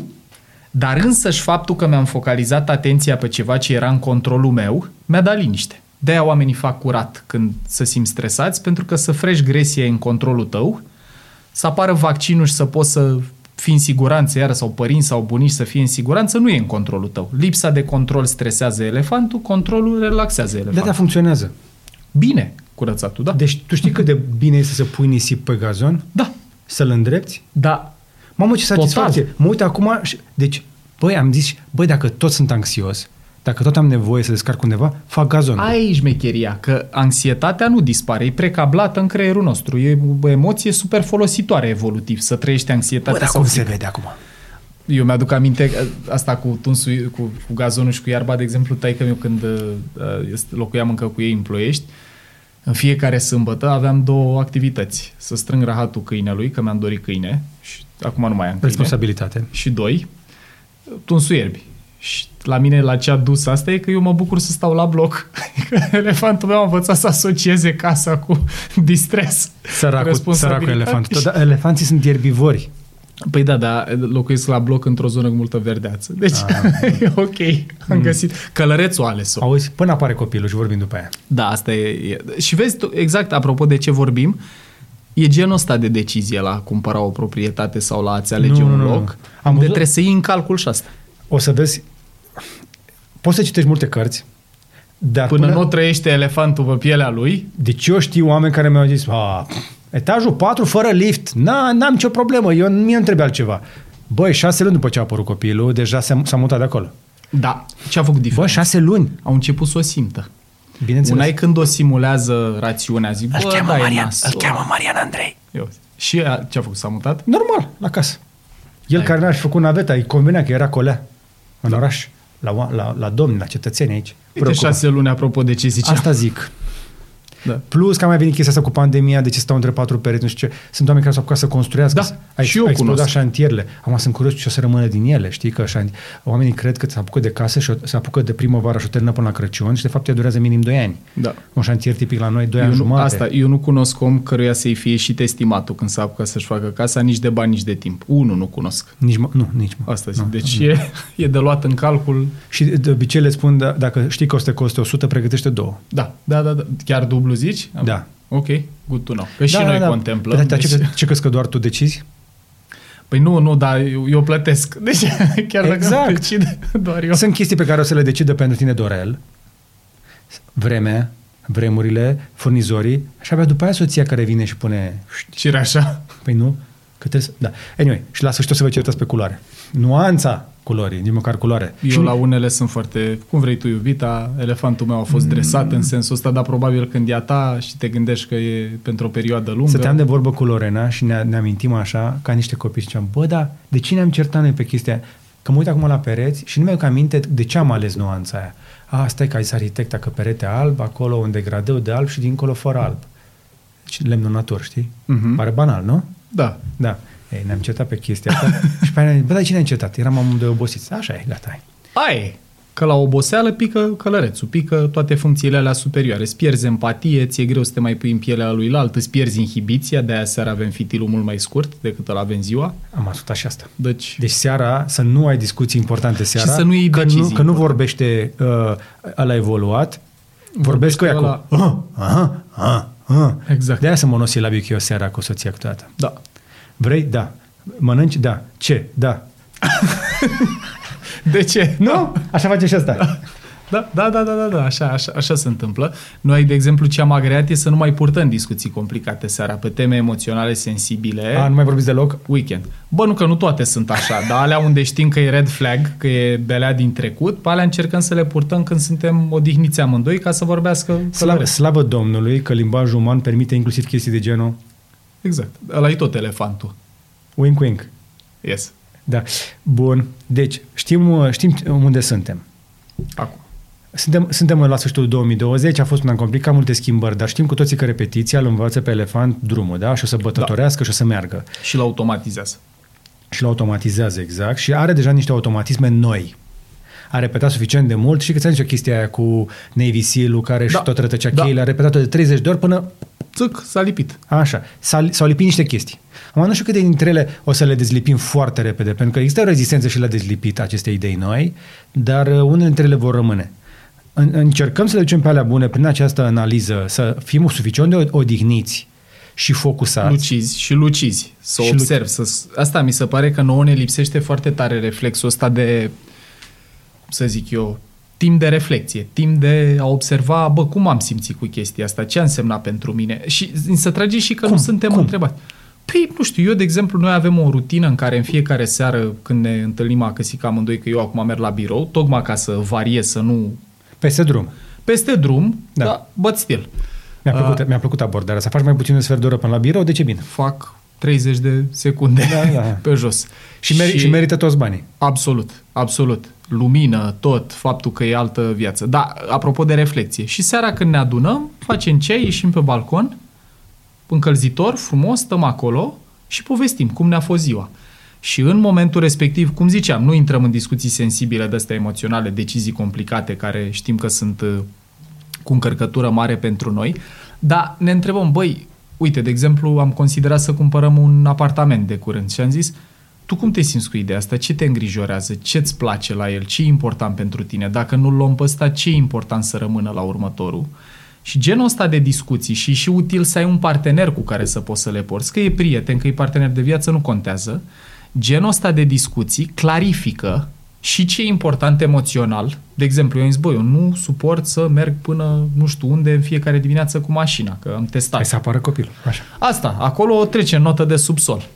Ea ce a zis? Pentru mine e important să fie camerele mari și să fie spațiu de comunitate de prieteni. Dar dacă nu te gândești la ele, uite, eu, mie îmi vine în minte un prieten de-ai mei în linie cu chestia asta, care după o grămadă de relații, întreabă, bă, de ce e important pentru tine la o relație? Blank. Nu s-a gândit niciodată. Adică totul era emoțional automat, îmi place, Îmi nu place sau nu-mi place, place? mă bag, nu mă bag, da Elefant. all the way, total. Și sunt, Păi păi da, deci dar băi, ai- noi, așa. George, asta mi se pare fascinant și de asta mă și bucură că și podcastul și genul ăsta de conversație ajută, pentru că noi în România nu le purtăm pe asta. Eu nu mi-aduc aminte o iterație din copilăria mea în care după un eveniment nasol la școală sau fericit la școală sau așa să mă întrebe ce și ce înseamnă asta pentru tine. Hai să stai jos aici să și vorbim. ce ți iei din asta? Stai jos să vorbim să mai întâmpla, dar vorbeam despre să nu o mai fac sau, Exact. știi, ori pedeapsă, ori recompensă, nu reflecție. Da. O reflexia- Și, și mamă, mamă, ai Pe ăsta grijă. nu tărești. Mamă, ai grijă. Care iar e orientarea aia de trei ori mai puternică la grijă și băi, e legitim ca un părinte să vrea ca virgulă copilului să-i fie bine. Da, da, să zic că măcar iau încolo. Da, uite, asta și întrebarea mișto ar putea să fie și ce a însemnat asta pentru tine. Nimic. Și ce o să faci data viitoare în situația respectivă. Băi, când vine vorba de educație sexuală, nu poți să-i spui unui copil ai grijă. Nu ajunge. Și, mă, odată că n-ajunge și doi, eu, eu nici genul ăsta de conversații nu le-am purtat, îmi aduc aminte că pe la 14 ani sau așa ceva. Da, uite, uite, cei care se uită la noi să ridice mâna dacă au avut discuții de educație sexuală cu părinților. Hai că aștept. Unu. Unu. Unu. Avem unul aici care a recunoscut. Voi acasă? Eu am primit o carte. Deci, apropo de Da, a, conversația voastră. asta, mama a zis, uite, mamă, țâc, că nu mai zic, cartea băieților sau nu știu cum să numea ceva de felul Albinuțele ăsta. țâc. și... Nu, era cu anatomie, cu, știu că a fost interesant că am studiat un pic acolo. Dar ce, ce câteodată- bine era dacă aveai Cyberpunk 2077. Odată și doi, cred că câteodată e mai bine să nu porți unele discuții. Adică eu mă bucur că mama mi-a dat cartea și n-a vrut să vorbim noi doi despre asta. Că e, a- am simțit că e mai safe De ce? discuția cu cartea. Pentru că, în general, dacă îi spuneam ceva și avea o părere diferită, dura mult argumentația cu de ce ideea e mai bună. Și atunci asta contează tare. Discuțiile alea, de, de asta spun că discuțiile de reflexie, că sunt în business, că sunt uh, personale, merită purtate cu oameni care nu trezesc amenințare în tine. Și mama o face. An mai târziu n-am mai făcut-o când am simțit că nu mai are putere asupra mea, dar când Nu suntem mai avea copii, putere, dar până la 25 cam... Depinde. Eu am plecat la 18 ani de acasă, începem să lucrez de pe la 16, deci undeva pe la 20 și un pic uh, s-a terminat condon, Iată. ăsta cu cordon umbilical. Dar, în general, cunosc, am prieteni apropiați care au discuții super faine cu părinții, pentru că părinții ori ci din, din educație, ori natural le-a venit și au asumat mai mult rolul ăsta de prieten, îți dau o părere, spun ce a mers la mine, ce n-a mers la mine, versus să te forțezi. Doar că, băi, e în natura tuturor mamiferelor să-și protejeze puii. Period. Punct. Beleaua e că de trei ori mai mare inclinația către negativ și atunci e firesc ca părinte să fiu hiperfocalizat pe ce poate să ți se întâmple rău. Acum. Dacă am destul călăreț, acum. Acum în, da. acum în prezent, pe urgență. Da. În loc să îl protejezi de pericolul pentru următorii trei ani. pe care s-ar putea nici să nu-l pot conștientiza eu, Exact. părinte. Dar ce vreau să scot în evidență? Pentru un părinte ca să poată să-și foc, sau un manager, de ce nu, să-și poată focaliza atenția pe ce e bine pentru ălălalt, pe asta se bazează 100% pe cortex prefrontal. Să poți să simulezi realitatea din punctul tău de vedere.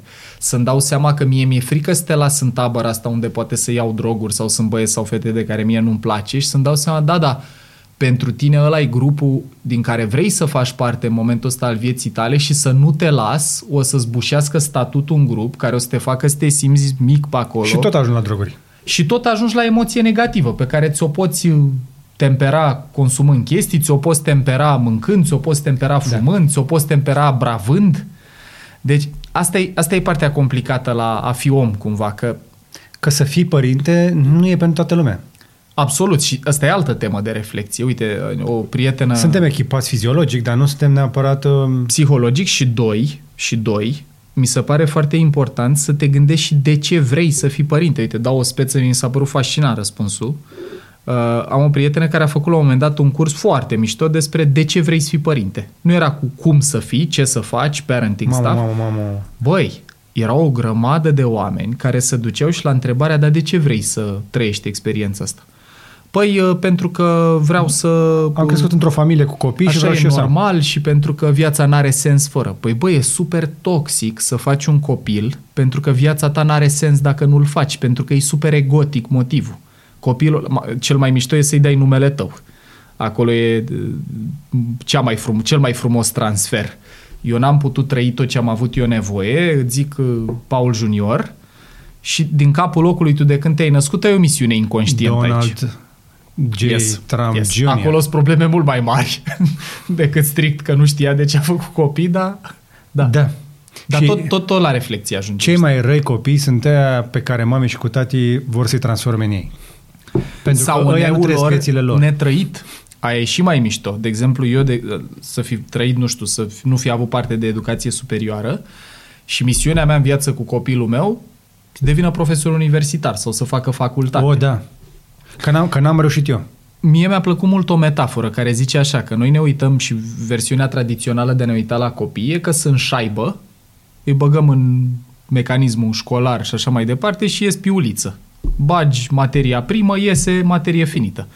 O metaforă foarte mișto pe care cred că a propus-o Ken Robinson, tipul care a avut cel mai vizualizat discurs de la TED, 2006, a fost să ne uităm la copii ca la semințe, ca la plante pe care le pui în pământ. Tu ca părinte tot ce poți să faci e să ai un sol cât se poate de fertil și condiții optime și să observi cum vrea să crească sămânța aia.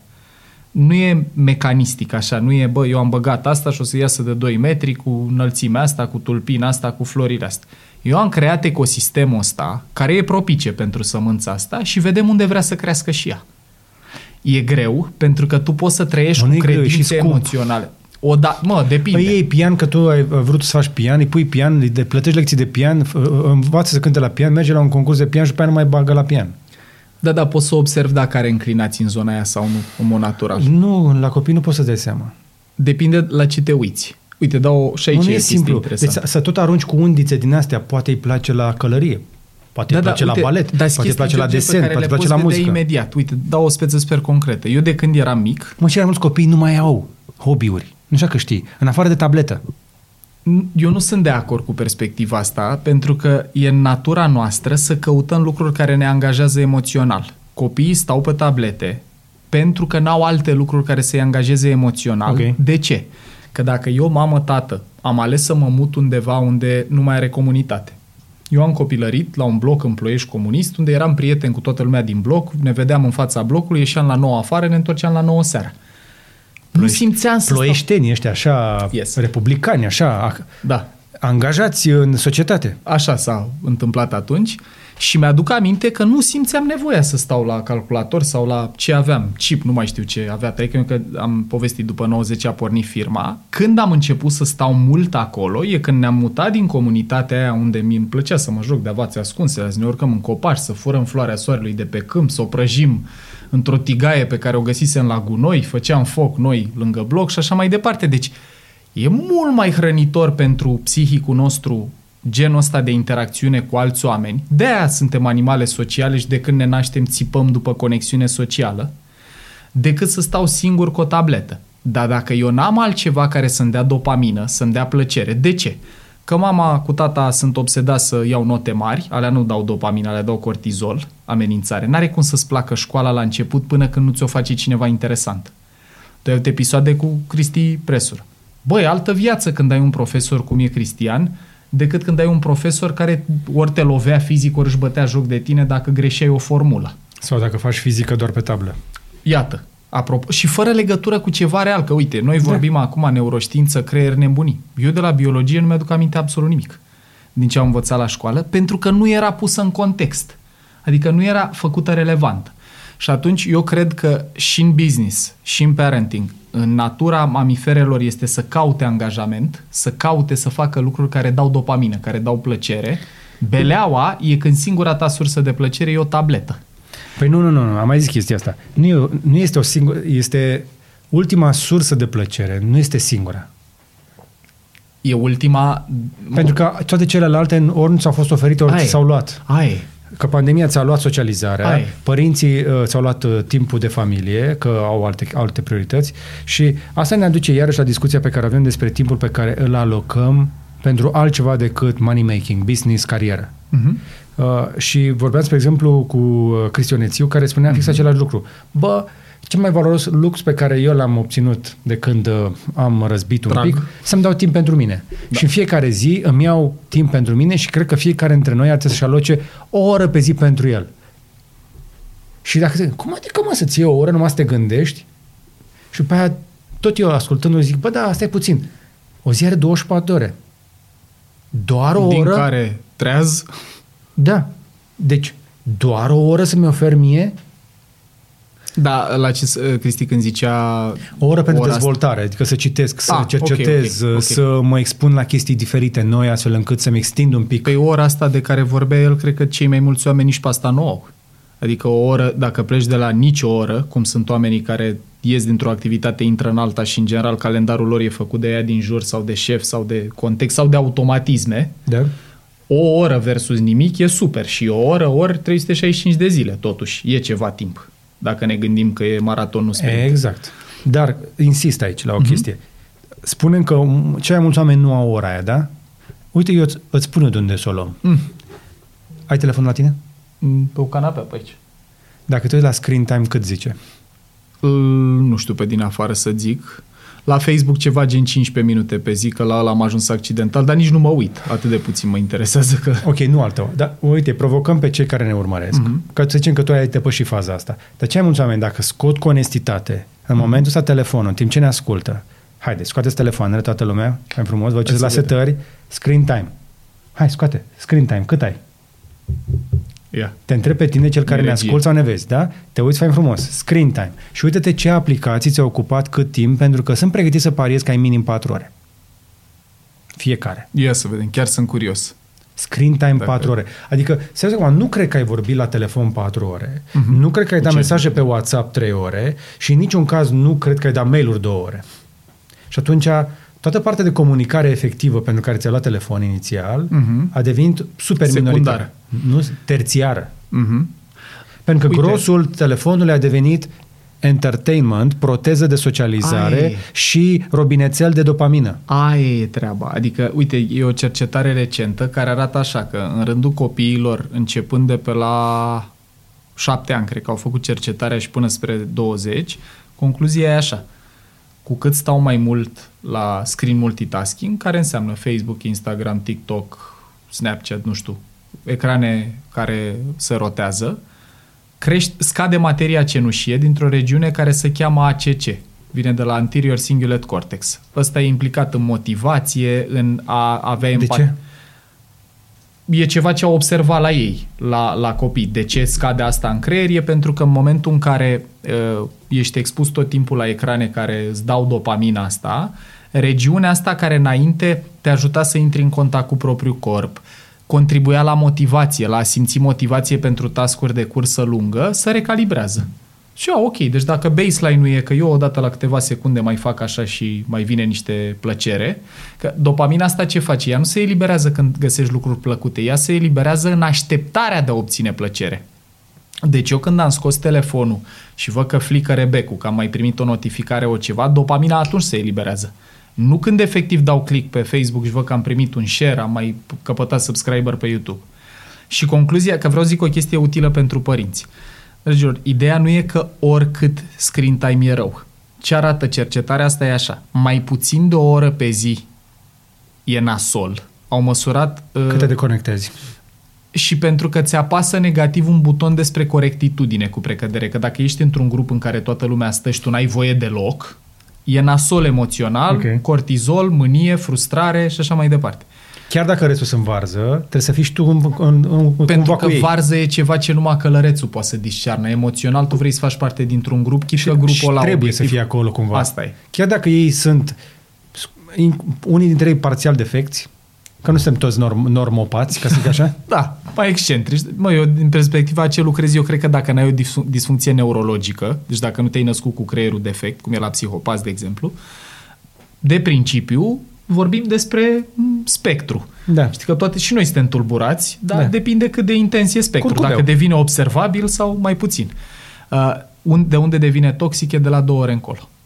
Peste două ore de screen multitasking, faptul că te uiți la mai multe ecrane, deci nu vorbim despre faptul că ne urmăriți două ore în conversația asta și toată atenție aici. Uh, sau de faptul că eu, de exemplu, iau notițe din ce ascult. Eu mi iau multe notițe din care învăț. Deci ascult urmărit... și, și notezi. Și notez. Asta, asta admir la tine, că te-am mai auzit spunând că uh, ascult și notezi. Nu știu câți dintre noi mai ascultă și notează chestii și nu neapărat pentru că vrei să revii la notițele alea, ci pentru că însă și a le nota le întipărește mai bine în memorie da. și doi, eu chiar revin la ele pentru că sunt o grămadă de detalii și de nuanțe pe care n-am cum să le țin minte la prima ascultare. Dar eu, uite, dau un exemplu de cum poți să câștigi timp concret, practic. O metodă mișto de tot de a reduce stres, probată, e să-ți miști corpul. Pentru că toate mamiferele evolutiv vorbind, când trăiau încărcare, stres, presiune, începeau să miște. Reacția da. de luptă sau de fugă. Păi, surpriză. Și lupta și fuga presupun mișcare. Adică vorbeam mai devreme de stors buretele de cortizol. Exact. exact. Și storci făcând cu mușchi așa. Făcând ceva, făcând, mișcându-te. În esență, cardio trebuie să fie. Trebuie să-ți crească pulsul un pic ca să păcălim creierul ca am scăpat de panteră.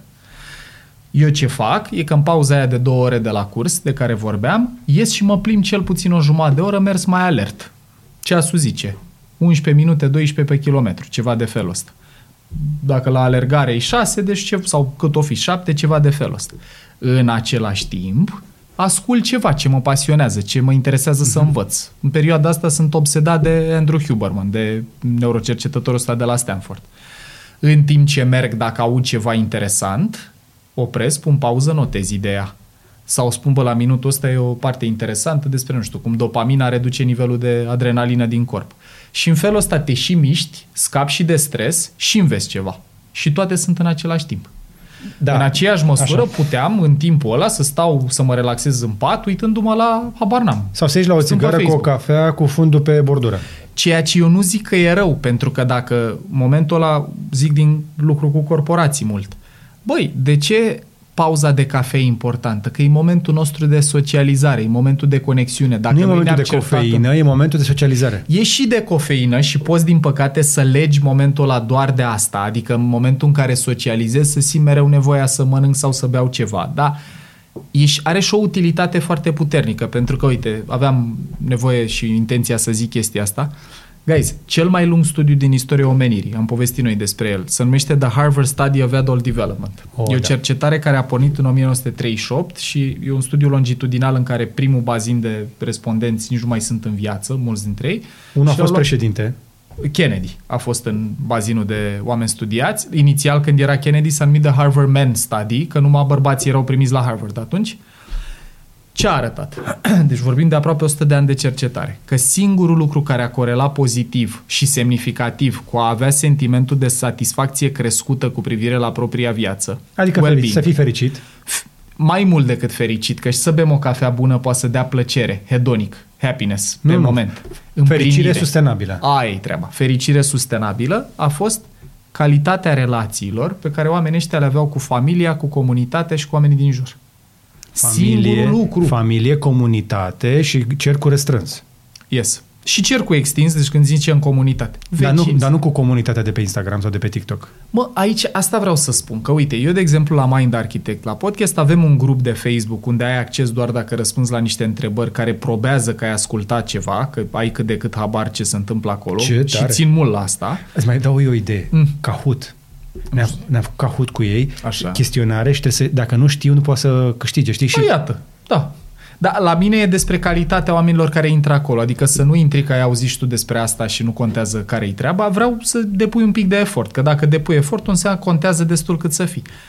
Statul pe un grup ca ăsta, unde poți să afli resurse mișto, mai postează lucruri neuroscience-centric legate de neuro de care și râdem, de exemplu, nu știu, un automatism funny sau doi căței care să lipesc și apare eliberare de oxitocină, dar toate sunt în cheia asta neuro. Ăsta poate să fie timp de calitate petrecut cu o comunitate online, mai ales dacă oamenii încep să se cunoască și apar relații autentice. Dacă eu în perioada de pauză mai număr like-urile, share-urile, pe lângă faptul că mi inflamează ego-ul grav, că de asta o grămadă de influencer nu sunt tocmai ușor de înghițit sau de tolerat, de unde vine asta? Că eu m-am obișnuit cu un fel de atenție care devine baseline, notă dominantă pentru creierul meu și când nu o mai am, o caut. Aia e beleaua. Dacă, da. în schimb, folosesc tehnologia, că, băi, dacă noi am fi trăit pandemia asta când n-aveam internet și tehnologie, probabilitate mult mai mare că o luam razna mulți dintre noi. suicid. Asta vreau să zic. Care oricum e la cote maxime în rândul, de pildă, și al copiilor 11-14 ani. Dar tehnologia e ca un cuțit. Nu e bun sau rău. Cuțitul poți să-l folosești să tai banana bread, ce am mâncat noi bun înainte de start, Cu nucă. cu nucă și caldă. Sau... Gobananas.ro, de la ei am primit, să rămână, ne-a trimis de la Narada cineva, N- nu știam. Iată. Sau același cuțit poți să-l folosești ca să înjunghi oameni.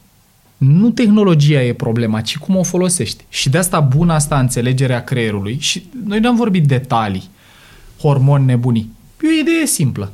Mai mult de două ore cât încă ai cortexul prefrontal în formare, devine toxic, Și atunci ne la patru ore scoate una și bag-o pentru mers. mers, Ascult, sport, citit, nu, făcut ceva. asta e treaba. Plus liniște, guys. Uite, mă uit, am văzut Deci un, aseară... un joculeț nu e de ajuns. Păi e de ajuns dacă vrei, de exemplu, ești părinte și vrei să ai liniște o oră. Merge joculeț o oră, că îi captează atenția și te lasă și pe tine să citești sau să trăiești sau ce vrei. Deci nu condamn părinții în sensul ăsta. Dar dacă singurul fel în care eu învăț să-mi iau timp liber, eu părinte, e dându-i un device, fie că e televizor pe care îi las să ruleze ceva, fie o tabletă, pe termen mediu lung îi bușesc creierul. Și nu doar lui, și ție, că și, tu, pe- și, și pe noi ne condiționăm cu chestia asta, că atunci când nu mai pot și nu mai vreau, pf, m-am dus pe ăla. Și nu judec prea aspru, pentru că și eu fac chestia asta și am, avut, am văzut, spre exemplu, la un moment dat, în vârful pandemiei, copilul meu a ajuns, a avut record într-o zi de 8 ore screen time. Mm. Dar efectiv, eram toți în casă, eram în, înmărmuriți în pandemie, nu mai aveam nicio idee despre ce să facem cu noi. Și aici ce vreau să scot în evidență e că repetiția e mult mai nasoală decât intensitatea la formarea obiceiurilor, adică e mai eficientă. Deci să stea două ore pe zi e mai nasol decât să stea 8 ore într-o zi și după aia 30 de minute în altele. Asta e general valabil la formarea obiceiurilor. Repetiția bate intensitatea. Ok. Și atunci Dar... poți să ai cât un spike din când în când în care rupi frigiderul, vo- metaforic vorbind, atâta timp cât nu o faci zilnic. Pentru că dacă vrei să slăbești, faptul că ai mâncat într-o zi două pizza întregi, pentru Oh. tot anul nu are nicio valoare. D- dar nu numai asta, e foarte tare, e- a scris Tim Că dacă Ferriss. restul zilelor ai ținut uh, o dietă corectă, For Our Body.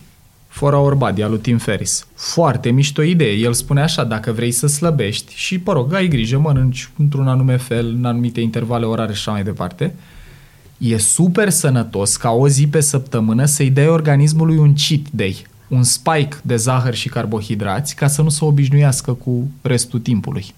Deci el chiar recomandă asta. Dacă în fiecare zi ai mâncat numai proteine cu verdeață, cu nu știu ce și vrei să continue organismul să ardă grăsime, o zi îți alegi tu care e ziua aia, dă un spai. Mănâncă numai sneakers și înghețată în ziua aia. Și banana bread. Și banana bread. Dar și uite, ajută. Îți mai dau eu o idee și am, am încercat să te convertezi la ea, nu știu dacă ai avansat. Uh, eu ca să nu trebuiască să ies o oră, uh-huh. uh, uh, încerc să bag timpul ăla de mișcare ca să scot stresul lucrând din picioare. Ai încercat? mi-e mai complicat un pic cu a o face sustenabil, unul la mână e că n-au ca să-mi iau biroul ăla, dar doi, eu din anii de volei am două hernii slash protuzii la spate și nu prea mai am nici cartilagi în genunchi și pe mine stau în picioare mă obosește mai tare decât să merg. La treaba cu mersul de care vorbeam, vreau să zic o idee super simplă că e foarte logică, apropo de a reduce stresul. Dragilor, mișcarea fizică nu e utilă doar pentru corp, cars, calorii și carbohidrați. Mișcarea fizică e utilă în mod particular pentru creier și de ce? Mamiferul ăla când începea să strângă cortizol în el? Uite, întrebare super simplă. Dacă ați văzut căței sau pisici de apartament care la un moment dat din senin încep să alerge de nebun în casă. Că la fugă, derapează pe acolo. De ce? Pentru că pisica sau câinele ăla a avut cortizol care a tot crescut. A bubuit ceva afară, s-a mișcat ceva impredictibil în casă, a bubuit ceva la televizor, a crescut nivelul de stres. Și felul în care toate mamiferele știu să elimine energia aia e punându-și corpul în mișcare noi care ne mutăm după un scaun pe altul și nu mai avem mișcare cardio să ne crească pulsul, creierul nostru trăiește cu sentimentul că trăim într-un mediu plin de pantere, de care nu scăpăm niciodată. Dacă în jumătatea aia de oră mergi un pic mai repede să-ți crească pulsul și după aia să scadă, elefantul, sistemul la limbic zice, bă, a crescut pulsul, a scăzut, probabil că am scăpat de prădător. Pentru că mamiferele sute de milioane de ani nu făceau jogging de plăcere. Când creștea pulsul și scădea, se întâmpla în general că de-aia și la jogging. Ceva. Că de-aia trebuie să ieși la jogging, că face parte din evoluția noastră. Și ajută la cap. Câte, la cap. câte sute de mii de ani să mai evoluăm noi ca specie ca să nu mai fie nevoie de jogging? Păi cred că depinde dacă reușește Musk să facă Neuralink-ul funcțional. Pentru că altfel Băi, hormonii sunt la putere încă. Dar nu cred, știi, eu nu cred că trebuie să ne luptăm cu chestia asta, pentru că, uite, e o cercetare, am auzit-o la profa din, la Seara Măchei, o profă care am lucrat din Australia, zice așa, în, pe glob sunt niște zone care se numesc blue zones, cu cei mai longevivi oameni de pe planetă. Pe lângă faptul că toate sunt în același Centenari. loc pe hartă, da, sunt Uh, de unde era Mr. Miyagi. Uh, Karate Kid. Hokai, no, Okinawa. Okinawa. Okinawa. Okinawa Italia, Italia în uh, Sardinia, Sardinia, Icaria în Grecia și cred că mai Prin e ceva California mai e ceva. Așa ceva. În, dar e pe aceeași, în același spectru. Pe hartă sunt toate în aceeași zonă cu, în general, climă ca lumea. Dar două trăsături sunt în comunitățile astea foarte interesante care au reieșit ca pattern pentru centagenari. Numărul unu este că trăiesc în comunitate, deci ajungem la cercetarea cu cât de importante sunt relațiile pentru sănătate fizică și psihică, nu doar să stai bine la căpuț. Deci comunitate. Comunitate unu. number one. Deci oameni care să știu de mult Haideți, scoateți repede carnețele, toată lumea. Două. Idei simple. Comuni. Comunitate, number one. Dar ce înseamnă comunitate? Înseamnă să relații avem relații reale cu oameni reali. Cu care ne vedem, cu care mâncăm împreună, pe care îi ajutăm. Când ție ți se strică gardul, vin și te ajut. Când mie mi se strică centrala, vin Bine și să te vadă dacă mai ești viu acolo în casă. Aia unu. Și doi, oamenii ăia să mișcă natural. Adică trăiesc într-un mediu care îi oblige să depună efort fizic, dar nu că să duc la sală și fac cu 700 de kilograme, și cum vedem noi, ci merg 30 de minute, că 30 de minute trebuie să merg să-mi cumpăr uh, exact. mâncare. Urc un deal pentru că din întâmplare casa mea e la deal. Aia din Sardinia. Asta vreau să scot în evidență. Da, dar uite, la capătul celălalt în California, neavând uh, uh, diferențe de relief, era o bătrânică în asta de vreo 80 și aproape 90, care fly, fă, fă, o oră pe zi, mergea repede, știi, și zicea da, flying. Da, mai era un filozof care făcea asta, nu mai știu, care Schopenhauer sau cineva, de fix asta făcea. Îl vedeau mergând cu mâinile la spate, super mersul poștașului, tâc, tâc, tâc, repede. Și astea două lucruri. Deci să-ți miști corpul natural ce arată cercetarea e că nu prea e cu 30 de minute pe zi, cam 45 45, zona ideală. minim 15, da. ideal în zona de 45. 45 e sweet spot. Dacă te duci peste 45 deja e bonus, dar, da, dar nu e exact, obligatoriu. Exact. Și uh, în, în cercetarea la care mă gândesc eu și analiza care sunt cele mai potrivite forme de mișcare și zic din memorie, acum că sunt multe, nu le mai țin minte pe toate. Ideea e că mișcarea asta fizică preț de 45 de minute reduce încărcarea mentală cu aproximativ jumătate. Nu e chiar jumătate, din nivelul de stres, dacă vrei. Dacă ești stresat pe o scală de la 0 la 10 de 10, asta o duce pe undeva pe la 6, 45 de minute și ordinea sporturilor sunt așa. genul de mișcare care aduce cele mai mari beneficii sunt popular sports. Ce înseamnă asta? Sporturi de echipă în care mai ești cu alte mamifere. A, fotbal. Că ai două, fotbal, basket, volei, ping De seara aia de la fotbal chiar ajută. mult și de ce sunt astea populare numărul unu? Că eu chiar am întrebat când am avut uh, capitolul ăsta din școală. E că popularele îți dau două componente. Te și miști și și cu alți oameni. E exact ca zebra. Dacă ești zebră și ești singură, ești moartă. Dacă ești zebră și ești în grup, probabilitatea să scapi e mult mai mare. Corect. Ăsta e number one. Doi, și eu am acționat pe asta, ciclism. Ciclism. E, explicația acolo e că te și miști repede când mergi cu bicicleta și dai senzația creierului că avansezi, că scapi de prădător. Și doi, când mergi cu bicicleta, angajează și centrii din creier care se ocupă cu orientare spațială temporală, zona asta, hipocampul de care vorbeam, memorie, hartă, și genul ăsta de activare e foarte benefic la a reduce stresul. Gym aerobic e pe locul 3, iar mersul, guys, dacă majoritatea reduc, cum ziceam, cu poate până spre jumătate nivelul de încărcare, mersul e și el undeva pe la 20 ceva la sută. Uh-huh. Băi, 20 și ceva la sută, s- de, mai sunt alte cercetări, că asta cu sportul mă E mai pasionează eficient ca o tare. pastilă. Asta vreau să scot în evidență. Deci la oameni deprimați au fost făcute cercetări care arată așa. Când ești deprimat, a lua antidepresive și a face sport au exact același efect în a reduce simptomele, doar că medicamentele te fac efecte dependente secundare. de ele, da? Pe când mișcarea, care înseamnă scade cortizolul, cresc endorfinele, care îți dau sentiment mișto, deci sunt cu două pârghii, și reduci rău și crești sentimentul de bine, beautiful. Antidepresivele acționează cu precădere pe serotonină, îți crezi nivelul de serotonină, care înseamnă liniște, și și aici asta e destul Da, de dar- contestată. Exact. Am auzit specialiști care spun că da, dar uh, e o liniște, cum îi spunem, mă? Artificial. Dar Sau nu doar că e artificială, e un fel Sedare. de... E, un- nu, e un fel de mort viu. Da, e- ești sedat, în esență. Adică Exact. Și aici depinde că există medicamente care te sedează, îți reduc nivelul de energie Păi dar nu mai psihică ești tu cu în totul. momentul ăla și te obișnuiești cu ele și o să le cauți. Asta e șmecheria. Pentru că cei mai mulți oameni deprimați caută liniște. Și pastila îi dă liniște și se întoarcă la pastilă și nu o să mai fie el. Uite, dau o perspectivă complementară care e super logică și frumoasă. Antonimul depresiei e energie. Depresia nu e despre a te simți trist sau rău, e despre a te simți depleted, stors de energie. Și atunci dacă vrei să ieși din starea aia, o chestie care e frecvent uh, adusă în discuție în psihologie, e că oamenii care trăiesc stări depresive sau nivel scăzut de energie trebuie să apară adrenalină în organismul lor. Să duci un om în starea asta la un parc de distracții și să-l dai în roller coastere sau în chestii care dau adrenalină, crește nivelul de energie pur și simplu al organismului. Ca eu să mă mobilizez, să mă dau jos din pat, să nu mai mă gândesc la tot ce e nasol, tot, toată spirala de gândire negativă pe care o trăiesc oamenii care trăiesc depresie, precondiția e să ai energie. Deci, lucru pe care trebuie să-l adresezi când ești low e să-ți crești nivelul de adrenalină, să-ți crești nivelul de stimulare, de energie din Tocmai de organism. aceea nu se recomandă să faci sport seara că se ridică energia prea tare și după aia nu mai dormi uh, așa de bine. Corect. Uh, Aici depinde și când te culci. Că eu, de exemplu, dacă termin cursuri pe la 6 jumate, 7 și ies la alerga la 7 jumate, alerg o jumătate de Mai oră, ai, până până- la 12 jumate, 1, când adormi eu mod natural, e altă viață. Adormi în mod natural sau uh, în uh, lumea asta cu becuri, uh, cu lumină Dec- artificială te-ai În calibrat așa? dormitor nu avem niciun fel de sursă de lumină întuneric beznă, cred în asta. E mai răcoare decât în restul camerei ca să tragă la somn, că atunci când dormim uh, ne scade temperatura. Eu de când eram copil, ăsta era defaultul. Un- Între 11 jumate și 12 jumate, acolo mi se făcea somn în mod natural, de când Ok. am eu amintiri.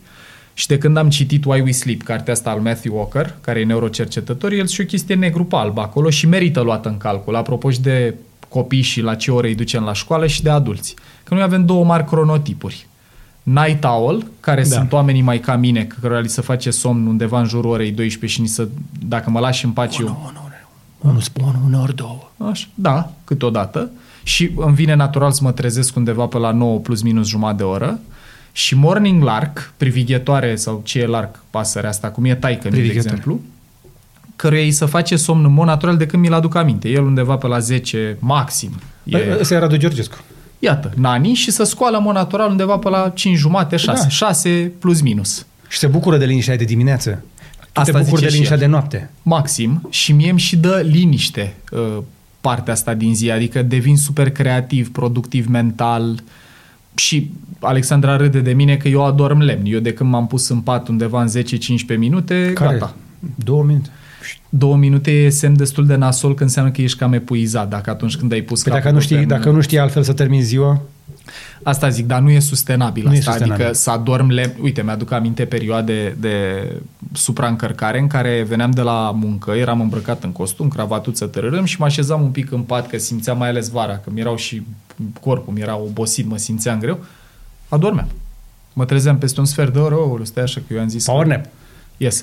E util, dar îți arată în egală măsură că ai supra-solicitat organismul în perioada aia. Deci dacă simți nevoia de un power nap, n-ai dormit destul oricum și te-ai extenuat în timpul zilei. Yup. Mai știu de la oameni care mi-au povestit despre o tehnică pe care o au, spre exemplu, de a ieși cu partenerul de viață, nu neapărat la un ceai pe Mhm. balcon, ci la o plimbare.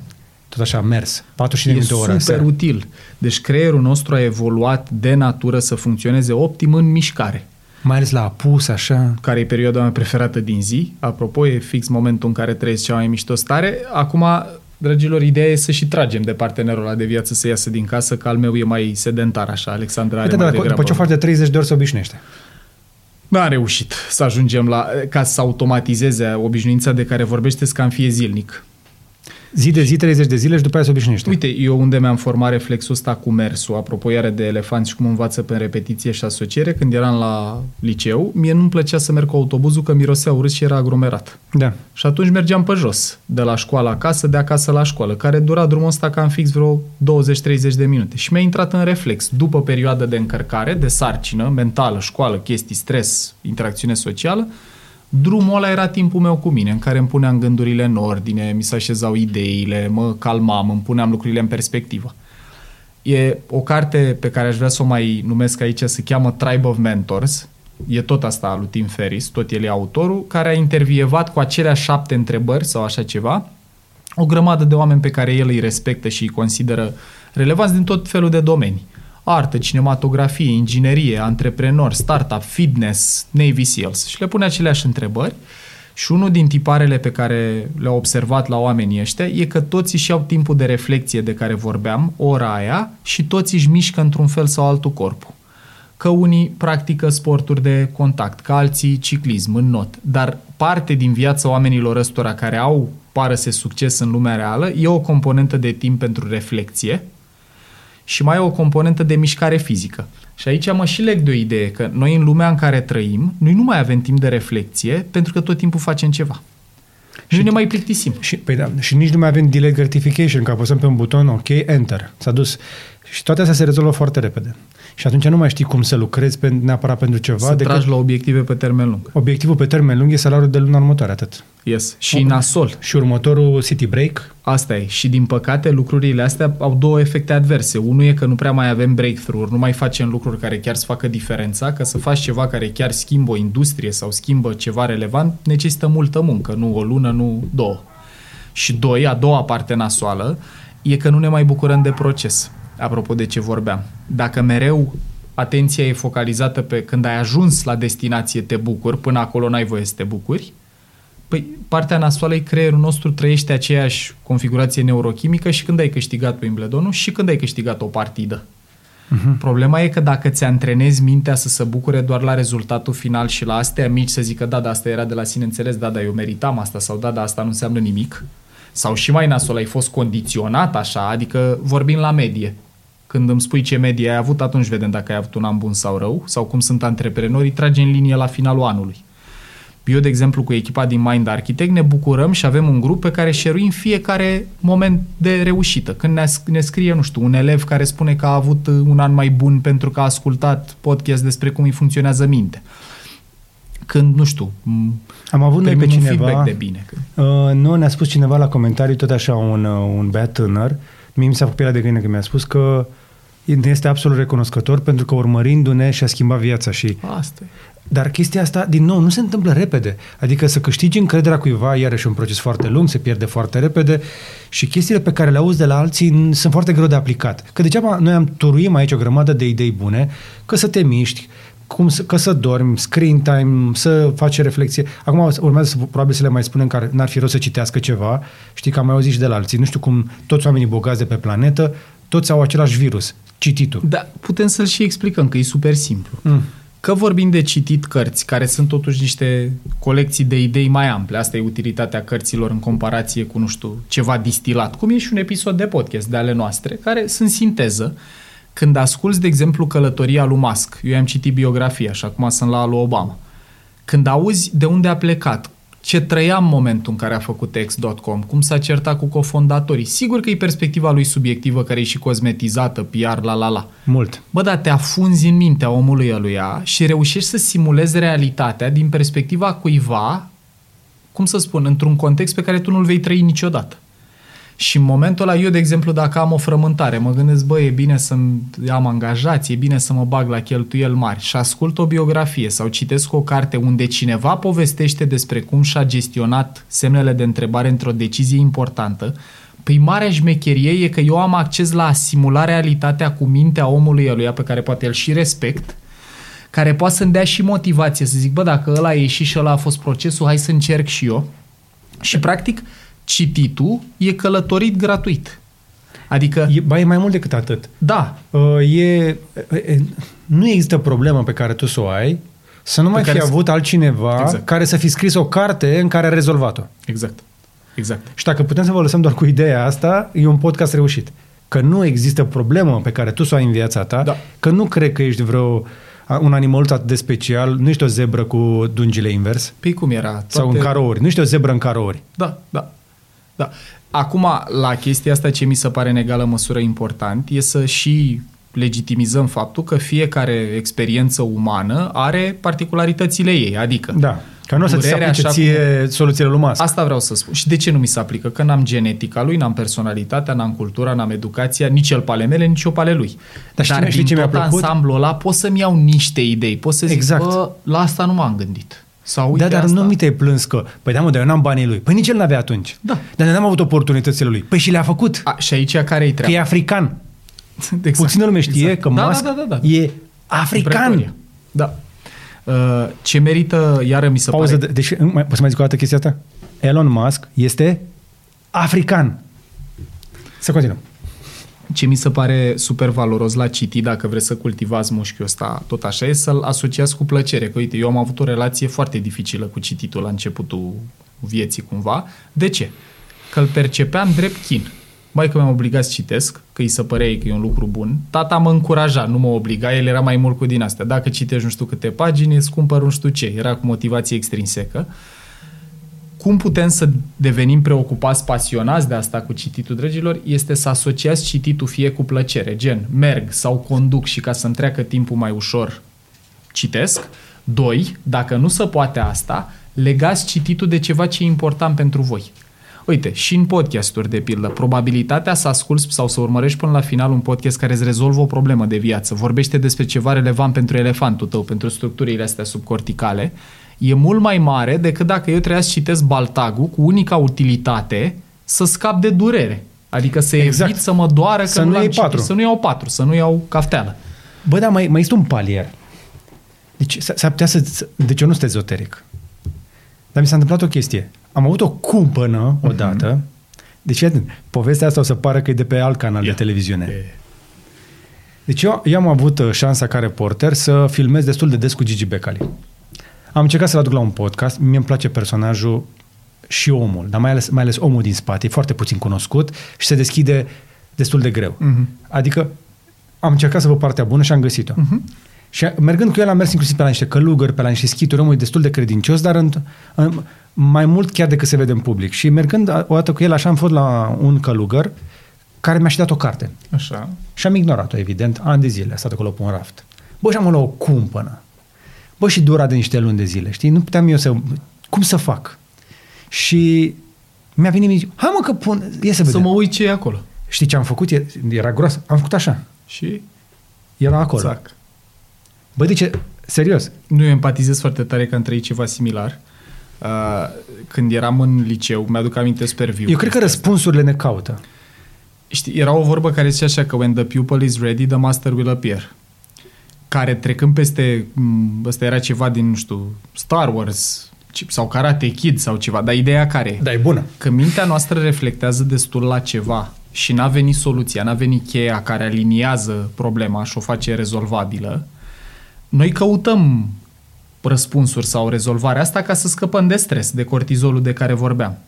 Eu ce cred e că mintea noastră are înclinația când e foarte setată pe un subiect, cum era cumpănata, orice îi dai, dacă are o legătură cu subiectul sau dacă mintea ta poate să vadă un tipar, să găsească răspuns în el. Uh-huh. Că mintea noastră e un La asta super mă gândeam și eu, că povestitor. si- mi-am căutat eu răspunsul în ea, nu era răspunsul acolo. Uite, îți dau o speță personală care, nu cred că am povestit asta vreodată, dar când eram în uh, liceu și în gimnaziu am avut o iubită pe care o plăceam foarte tare, ea mă plăcea mai puțin. Pe mine noi fuseserăm prieteni foarte apropiați în 5-8. Dar nu erai sportiv și pe atunci ne arătai așa... Dintre a cincea... Nu, e- nu. o înțeleg de ce nu mă plăcea. Adică Erai mai pirpiriu? eram super slab, aveam 1,80 m ceva. Dacă știa că o să și- ajungi podcaster Nu contează. și arătai ca Johnny Bravo. Da, exact. Tâc, tâc, tâc, cum era. Și ce s-a întâmplat atunci? Băi, mi-era rău, adică nivelul ăla de stres era ridicat. Nu puteam să adorm, noaptea nu prea mi-era bine. Și mă preocupa cum pot să o fac pe Cătălina să mă placă. Și mi-aduc aminte I-ai dat că am și- i-ai citit dat o și nume. carte. Da, dar nu am zis Cătălina și mai cu... Ah, clar, nu. Uh, Ok. mi-am, mi-aduc aminte că am citit o carte care se numea Alchimistul și nu era aia lui Paulo Coelho. Nu? Nu era aia. Nu? Ok. Era o carte scrisă despre cum a fost scris codul lui Da Vinci. Era practic o carte de ficțiune care se lega de asta lui Dan Brown. Și eu ce mi-aduc aminte că mi-am luat din cartea aia, care a fost așa, deci eu citeam ca să-mi focalizez mintea pe ceva în controlul meu, că dacă îmi lăsam mintea în pace zbura mereu la situația asta cu fata, și ce mi-am luat eu din cartea aia, care nu avea nicio legătură cu subiectul, era despre alchimie în sensul tradițional al cuvântului, cum transformi metale neprețioase în aur. Eu mi-am luat ideea asta, care era cumva scoasă în evidență în carte, că dacă faci ce ține de tine cât poți tu de bine, deci dacă încerci să-ți maximizezi potențialul, asta nu înseamnă să fie perfect, să fie cât poți tu de bine, indiferent de rezultat, ce ai făcut tu e aur. E maximul tău posibil, e aurul lui Paul. Băi, și cum s-au legat în capul meu ideile? A fost așa. Eu o să fac ce ține de mine cât pot eu de bine în relație cu fata asta, cât eu să nu-mi pot reproșa mie nimic, să simt că am dat tot ce am putut și indiferent de rezultat o să fiu ok. Noi am avut o relație, a fost ok cât a fost, dar pentru mine gândul ăla care a venit dintr-o carte, guys, ficțiune, nicio legătură cu dezvoltare personală, psihologie, neuro, zero legătură cu asta, mie mi-a aranjat niște conexiuni, cum să zic, furtuna aia cognitivă din capul meu, când am băgat ultima piesă din cartea aia, ca la chimie, configurație stabilă și m-am liniștit, iar ideea aia a rămas cu mine până în prezent. Eu în orice curs, în orice iterație, în ce înregistrăm noi acum, misiunea mea e să fac ce ține de mine cât pot eu de bine. Nu perfect. Nu trebuie să fie de nota 10, nu trebuie să fie impecabil. Trebuie să fie cea mai bună versiune a mea în ziua Păi, nu aia. e reclamă la Ariel. Nici nu știi cu slogan, cu cum e. Da, impecabil. Da? Așa. No. Nu ești tu bonte. Așa, dar hai, hai să ducem totuși, să mai, să mai stăm un pic pe zona asta, un pic deasupra universului vizibil. Mm-hmm. Dacă am o problemă și nu că dau căutare pe Google, că asta este, mm, să mă duc într-o bibliotecă și mă învârt așa și bag mâna în bibliotecă și scot o carte. Sunt șanse să găsesc o, o rezolvare la problema mea doar prin faptul că universul complotează ca să mă ajute? Sunt șanse să găsești o perspectivă nouă care să-ți completeze resursele cu care ți adresezi problema. Băi, eu cred specific în momentul în care avem o problemă specifică, cum să zic, vreau să rezolv X, nu știu, vreau să fac un startup, vreau să văd cum împart firma între mine și parteneri. Google și resursele pe care le avem acum ne pot da arii de căutare mai specifice pentru problema pe care o avem. Ok. Adică, din fericire, trăim într-o lume în care eu nu mai trebuie să-mi iau ideea despre cum poți fi bine cu mine în relații dintr-o carte care nu are nicio legătură cu subiectul. Pot să dau mai Așa. focus. Da, dar e o problemă. Că Google o să-ți dea răspunsurile customizate, croite pentru tine. E, acum vin cu completarea. Și completarea e să te uiți la suficient de multe rezultate, să vorbești cu prieteni, să testezi apele în diferite contexte, cât din mixul între ele să apară perspective noi și care ți se aplică ție. chestii noi. Și aici intrăm într-o chestie care mie mi se pare tot mai interesantă. În 2020 am descoperit-o vorbind cu Nasim Taleb despre Mhm. opționalitate. Mi s-a părut genial interviul, mi-aduc aminte. Băi, deci, mi-a stat în minte acum, adică, deci pot să fiu uh, banal, mediocru sau chiar idiot, dar să iau o decizie, nu să stau pe loc uh-huh. și acea decizie să mă ducă la succes Mhm. Să schimbe sau la supraviețuire sau să Uite, schimbe mie viața. îmi vine un exemplu super uh, clar în minte și poate, și nu știu dacă vă știți sau dacă ați vorbit, Alex Hudițan de la Amazonieni. Rings a bell? Da, am avut un interviu cu el. Asta zic. Omul e și la foarte Alex polarizat. A fost, A- da, da, a fost are oameni o care îl discuție. iubesc și are oameni care îl urăsc. Dar Eu mi-aduc aminte nu, o discuție cu Nu Alex. are oameni indiferenți. Asta zic, eu mi-aduc aminte o discuție cu Alex când nu s-a apucase de Amazon. Ne-am întâlnit, știu și unde era, era la Lente Cafe undeva și a zis, băi, mie îmi place ce faci tu cu cursuri, cu chestii, aș vrea să-mi povestești. Și eu sunt super open să împărtășesc lucruri. El încă lucra în companie, la momentul ăla să gândea să facă ceva din registrul ăsta, organizare de evenimente, petreceri, na, care are energia asta foarte hedonică. Și la Alex, decizia aia de a-și da demisia, de a face creditul, mastermind-ul, po- startul, e fix o decizie bună care i-a schimbat viața. Care a venit pe un fond de frustrare, că și aici e o chestie interesantă. A, deci nu a făcut-o cu un IQ din ăsta de geniu. După cum probabil că în toate interviurile pe care le-a povestit împărtășește asta, a fost și multă șansă în asta. Cum, băi, la mine Mind Architect în sine a apărut ca să duc uh, povestea și în ograda mea, din întâmplare. Tudor Stoica și Dorin Boabeș, colegii mei din podcast, împreună cu Anca ulterior, cu Anca Angel, după un curs ținut la ei în organizație, Tudor a venit la mine și a zis, bă, ce, ce ar fi să faci un podcast despre neuroștiință? Exact. Eu, toată, tot meritul pe care l-am avut e că am zis da. Atât. Atât. Că am avut o configurație mentală emoțională care în loc să evite durerea, o, altă muncă, altă, eu nu știu să fac asta, i-am zis asta, zic tuturor, eu vreau să împărtășesc informația asta cu toți oamenii care vor să asculte, de nu știu să fac podcasturi. Și la nicio Da, da, problemă putea- știm noi. Da, dar putea să spună la fel de mine, hai să facem cursul să le punem pe CD-uri. Și să, fie care- de, și să fie o decizie proastă. Da. Dar să muncești la Dar ele, eu să le am faci, zis să nu da aibă și nicio la valoare. Asta. Dar am zis da și la asta. Adică am avut și curs, am, nu știu, am făcut împreună cu un alt amic un curs de public speaking online, pe care îl vindem online, care n-a avut tracțiunea pe care a avut-o Mind Architect, dintr-un mix de circumstanțe, mediu, preț și altele. Dar eu cred foarte tare în chestia asta și e dublată și de Huberman, de neurocercetătorul ăsta de care zic. Vreți transformare comportament sau vreți, vrem, să, vrem să trăim transformare, trebuie să faci lucruri. Că din acțiune să naște reacțiune. Din lipsă de acțiune n-are ce să se nască. Mi se pare interesantă chestia asta și totdeauna mi- uh, nu reușeam să înțeleg de ce în filme, mai ales în America, ăia plecau din oraș. Plecau în alt oraș ca să-și schimbe viața. Hai mă, mai lăsați-ne pe noi cu astea. Ce poveștile astea de Hollywood că s-a urcat în mașină sau în autocar, a plecat mm-hmm. în alt oraș și a luat-o de la început? Da. Păi schimbarea, logica- pur și simplu... Și super explicabil. E super explicabil pentru că mediul în care trăim ne formează tot felul de declanșatori care duc la automatisme. Elefant. Dacă eu, de exemplu, mă așez pe canapeaua pe care m-am așezat în fiecare seară, unde când mă așez mănânc sau dau drumul la televizor, aia o să-mi vină să fac. Creierul caută calea minimei rezistențe. Dacă mă duc în vacanță, unde nu mai am canapeaua, nu mai am televizor, încep să cultiv alte obiceiuri, alte reflexe, pentru că nu mai am declanșatorii aia, nu mai am roata de șoarece care mă duce în același rezultat. Și atunci e o idee foarte puternică în procese de transformare care zice așa, dacă vrei să faci ceva ce nu poți încă face, unu, schimbă circumstanțele, mediu, context și doi, very important asta, înconjoară-te de oameni care o fac deja. Pentru că să fii într-un grup în care toată lumea investește la bursă sau cumpără cripto sau... Bă, inevitabil la un moment dat, Se din lipește ceva de tine. caracterul social pe care l-au toate mamiferele, începi și tu să faci chestia aia că vrei apartenență la Măcar grup. mimetic. Ai, și de aia, de exemplu, eu ca părinte, dacă mă gândesc la rolul ăsta, mi se pare că e mult mai important să fiu curatorul mediului în care copilul meu se dezvoltă, decât a ce filme privește, ce teme face, cât focus pune pe ce. Să mă gândesc în ce mediu îl pun, care e grădina în care pun sămânță. Că degeaba îi spune eu lui că pentru la școală să pregătească o lucrare despre cât de bine e să reciclăm, dacă noi acasă aruncăm totul în același loc. Exact. Că dacă el nu mă vede pe mine că eu am făcut nu știu cum, el el să zică, da, alea, alea facem ca să bifăm, dar de fapt noi facem altfel. Exact. Și mai e o chestie. Uh, an, anul trecut am citit o chestie de genul ăsta.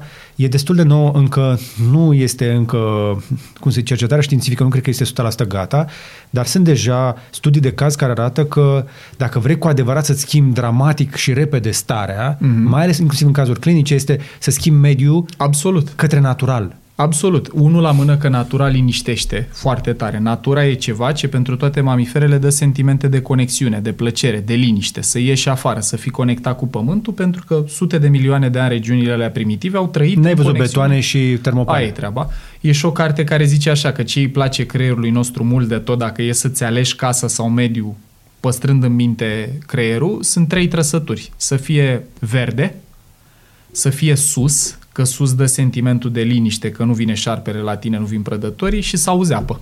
Să fie și susuri de apă care arată bogăție, resurse, apă. Pe jumătate din umanitate e lângă apă. Da, apropo de și unde apăreau așezările omenești prima dată. Deci asta apropo de importanța conexiunii cu natura.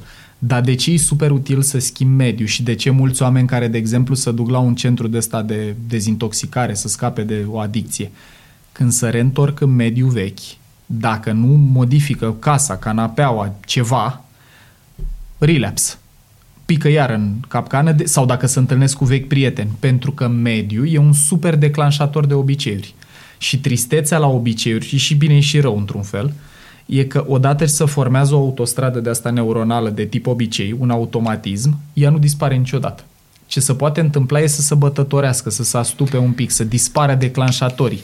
E, Dar la, dacă... e la fel uh, la militari, spre exemplu, cei care fac tururi, cum le spune tururile alea, uh, în, uh, în teatre de operațiuni, uh-huh. adică la război, uh-huh. se întorc și nu se mai pot adapta la, la, la locul de unde au plecat. Da. Dar o soluție pe care am, am văzut că se cercetează după ce s-au investit multe miliarde în, în chimie ca să le dai pastile uh-huh. și n-a funcționat, a fost, cred că ți-am și povestit, să-i ducă în natură, 72 de ore. Uh-uh. N-am povestit. Există un, un studiu, e și un neurocercetător implicat în chestia asta, Uh, care efectiv ia oameni afectați de PTSD, mm-hmm. Post-Traumatic Stress, Stress Disorder. Hai să zicem două vorbe ce se întâmplă în creier cu asta ca să... Așa. Deci la PTSD ce se întâmplă?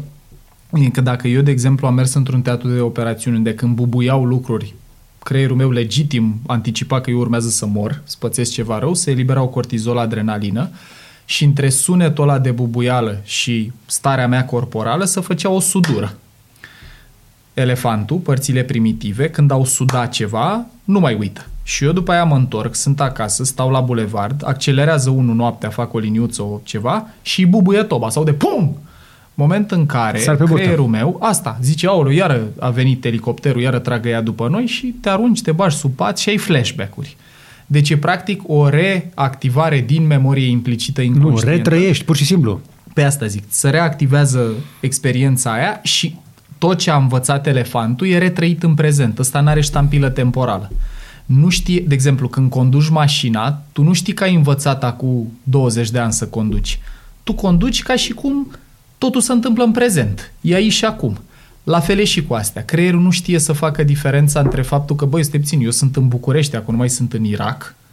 Creierul nu știe să facă asta. Partea aia primitivă nu poate. Aia rațională poate, dar când apare flashback-ul, aia e oprită, da. e dezactivată. Și ce se întâmplă în natură? Păi uite, îi duceau pe soldați, au luat și femei abuzate, au luat oameni care au trecut prin experiențe foarte, foarte grele și la mm. care tratamentul clasic nu a funcționat sau a funcționat foarte limitat. Și efectiv îi duceau în niște tabere din astea în care să nu vadă nimic făcut de om, să trăiască la cort, în frig, acolo, în natură, în, să vadă verde și le măsurau semnele vitale mm-hmm. și îi dădeau și chestionarele astea despre cum se simt după 24, după 24 de ore they hated it, adică era, da. era cum adică frig aici, umezeală, mers pe jos, greutate, oboseală. atâta ca să ajung aici. Da, de ce, ce căcat caut aici? Vreau acasă pe canapea. După 48 de ore deja începeau, hmm, parcă nu-i chiar așa rău. Parcă nu-mi lipsește așa de mult. După 72 de ore începeau să cânte între ei. Începeau să, să zâmbească, să râdă. Și se, se schimba tot vibe-ul. Băi, ăsta e contextul Bă, la oameni traumatizați, natural. nu la oameni normali. Asta e. Și traumele, guys, cu foarte puține, adică în teoria asta a traumatologiei, ideea e că orice traumă trăiești, rămâne o parte sănătoasă în tine și aici dau un exemplu care e foarte cunoscut. Dacă ați văzut Lord of the Rings, Gollum e așa.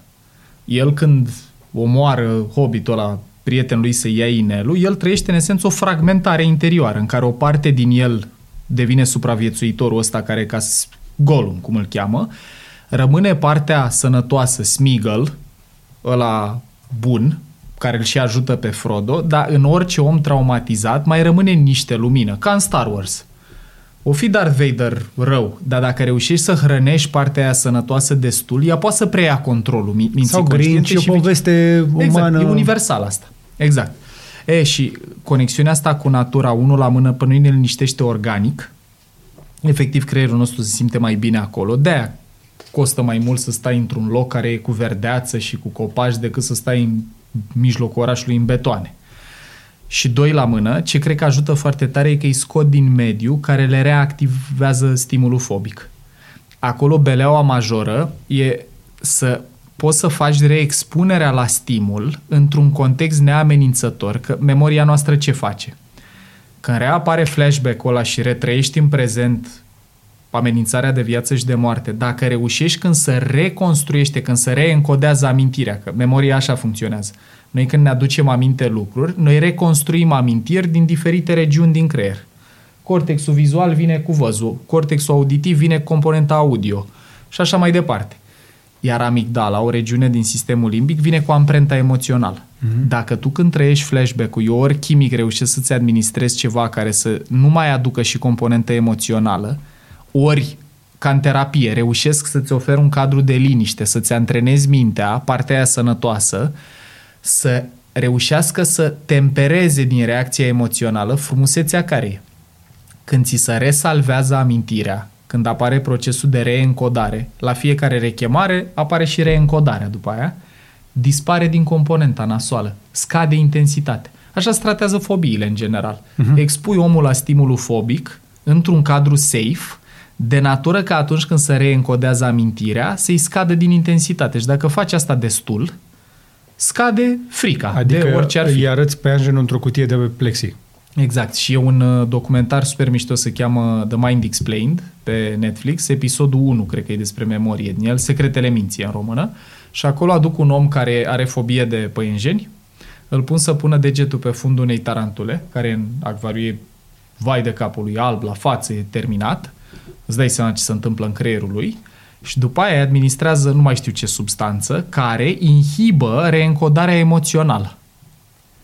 La a doua tură, la a doua tură, nu la a 20 sau a 200 poate să țină pe în în mână fără să mai trăiască niciun fel de...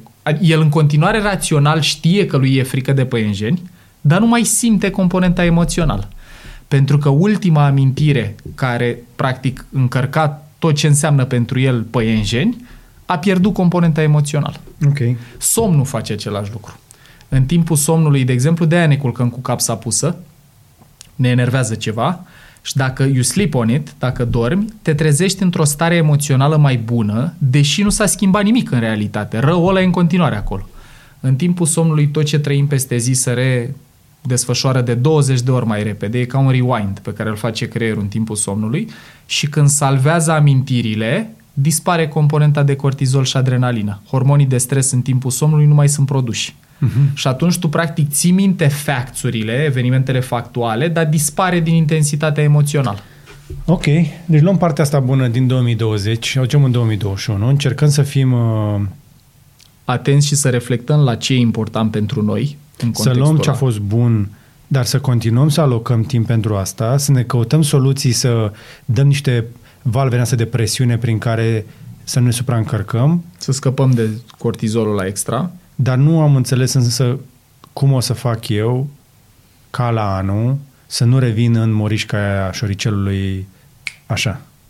Cred că asta o să fie cea mai mare provocare. Două soluții, zic rapid. Una e să-ți folosești călărețul, să observi când o iei pe drumul ăla și să alegi cu ajutorul voinței să te Cum să alegi? Că acolo, acolo, acolo e destinația, acolo e obiectivul. Trebuie să fac mai mulți bani, mai multe vizualizări, mai multe like-uri, mai multe cursuri, mai mulți kilometri. E, și acum, asta e partea. Atâta timp cât ție îți produce mai multă plăcere decât durere lucrul respectiv, continui să-l faci. Ăsta păi, e cel mai bun indicator. Păi nu, nu, că îmi zic eu că e delayed gratification, că atunci când păi o să da. ajung eu la niște milioane, da. atunci mi-o vacanță. O să mă calmez. Păi da, doar că în contextul în care o altă parte din tine știe că ai mai avut antiluri din astea, până când X eu nu pot să Y. Și asta e și o trăsătură de personalitate. Sunt anumite tipologii care au înclinația asta să zică eu până nu termin de curățat ceapa, nu pot să vin să stau liniștit. Până nu fac un milion, nu pot să mă calmez. Până nu se întâmplă X, nu pot să Y.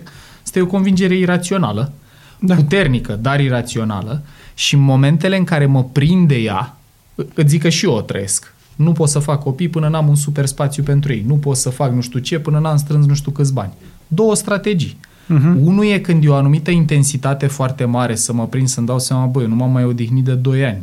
Fuck it. Hai să aleg conștient, să-mi pun în calendar o vacanță, să-mi cumpăr biletele și o să mă duc dacă am făcut asta.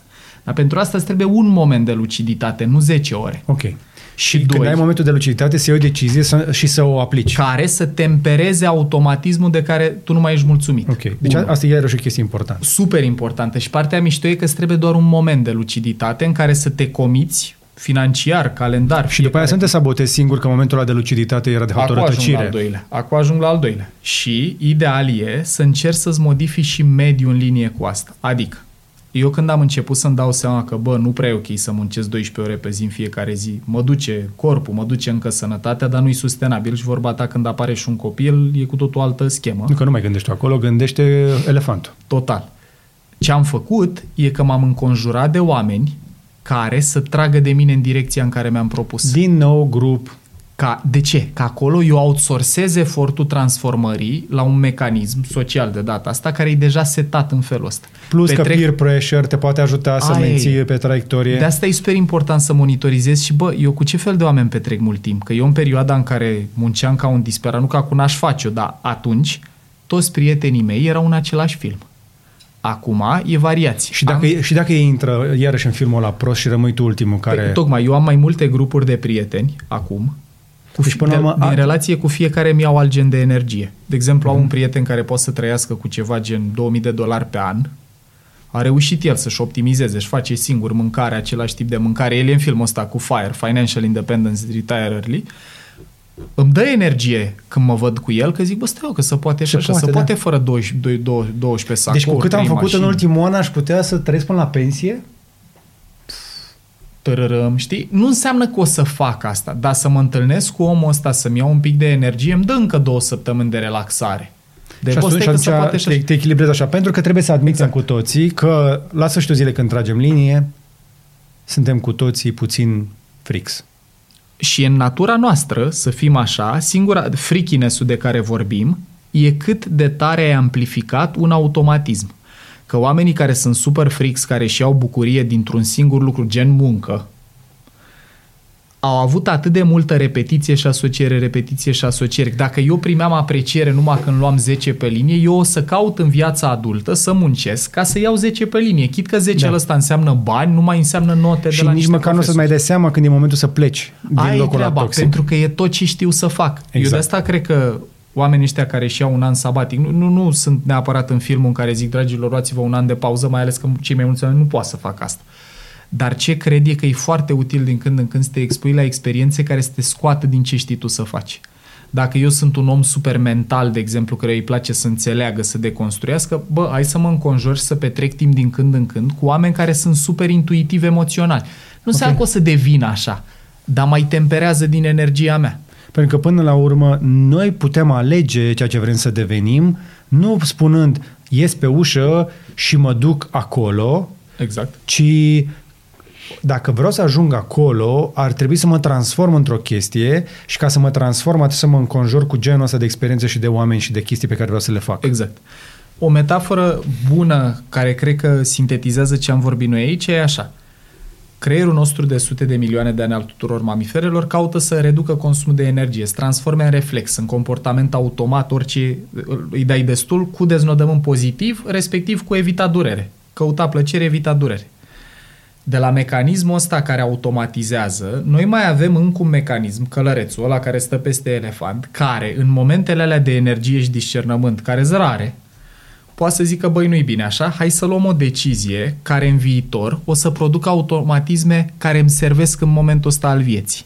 Și cu momentele alea de luciditate și cu înțelegerea cum automatizează elefantul lucruri, poți să-ți rescrii tiparele de viață. Poți să-ți rescrii dacă să vrei povestea viața personală. cu adevăratele. Să-ți rescrii povestea. Aie. Și două idei trebuie să reținem. Unul e că orice idei destul de des automatizează dacă aduce plăcere sau evită durere și că ăsta care practic gestionează toate comportamentele, structurile alea subcorticale elefantul, învață într-o manieră în care repetiția contează mai mult decât intensitate. E Repetă, vital. repetă suficient de mult o chestie pe care vrei să o faci și o să o faci bine. 10 flotări pe zi e mult mai important dacă vrem să căpătăm o rutină pentru sport decât 100 într-o săptămână și nimic după aia.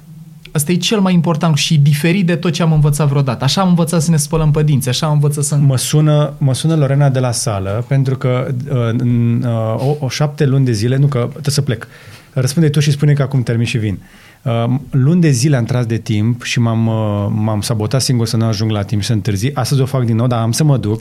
și eu. Și eu cred că întârzi la podcast, că noi acum tragem și la mai de arhitectură. Dar poate să fie mulțumită comunitatea că este mai lung. Cel mai lung a fost, mulțumim, Gai Așa. Maxim, dacă ați avut răbdare cu noi până aici, e... Dar ce am descoperit pe mine, că nu-mi place să fac sport, dar îmi place rezultatul, însă după luni și luni în care am tras de mine să fac chestia asta pentru că conștient Hălărețul știa A tras. Că elefantului nu-i plăcea de asta a tras, hai să mergem, hai să mergem, hai să mergem. Acum a ajuns să-mi placă și când mă antrenez, nu doar după. Ai, treabă. Așa că mă duc la antrenament. Mulțumesc, Paul, că ai venit. Omul, eu mulțumesc. Suntem, uh, sunt absolut recunoscător pentru faptul că ți-ai făcut timp și înc- am încercat împreună efectiv să vă punem pe tavă niște informații, niște, o trusă de scule mentală, dacă vreți, pentru 2021, dar până la urmă trebuie să alegi o sculă și să faci ceva cu ea. Asta e cel mai important. Pus în practică că bestia, elefanțelul, învață prin repetiție și asociere nu din ce aude, ci din ce face și ce trăiește. Și Așa atunci că vă eu- salutăm călărețul. Exact, asta vreau să Atât. Atât. urez și eu. Călăresc puternic în 2021, elefant înțelept. Numai bine. Cam atât pentru astăzi. Toate aceste interviuri sunt disponibile și în format audio. Ne găsiți pe toate podcatcherile Spotify, Google uh, Podcast, Apple Podcast, TuneIn sau Deezer, uh, dar și pe buhnici.ro slash podcast, evident și pe YouTube. Dați-ne un like dacă v-a plăcut, o share să vadă și prietenii și un subscribe dacă nu ați făcut-o deja. Dar mai mult decât oricât, mai mult decât orice, de, se termină anul, mi se termină și vorbele, trebuie să le mulțumesc membrilor noștri care ne susțin cu donațiile lor lunare recunoștință și, ca de obicei, membrii noștri au văzut această serie de interviuri puțin mai repede ca să facă poate mai mult profit. Sper că ai făcut profit de pe urma acestui interviu și îți urez un 2021 bun, mai bun, numai bine.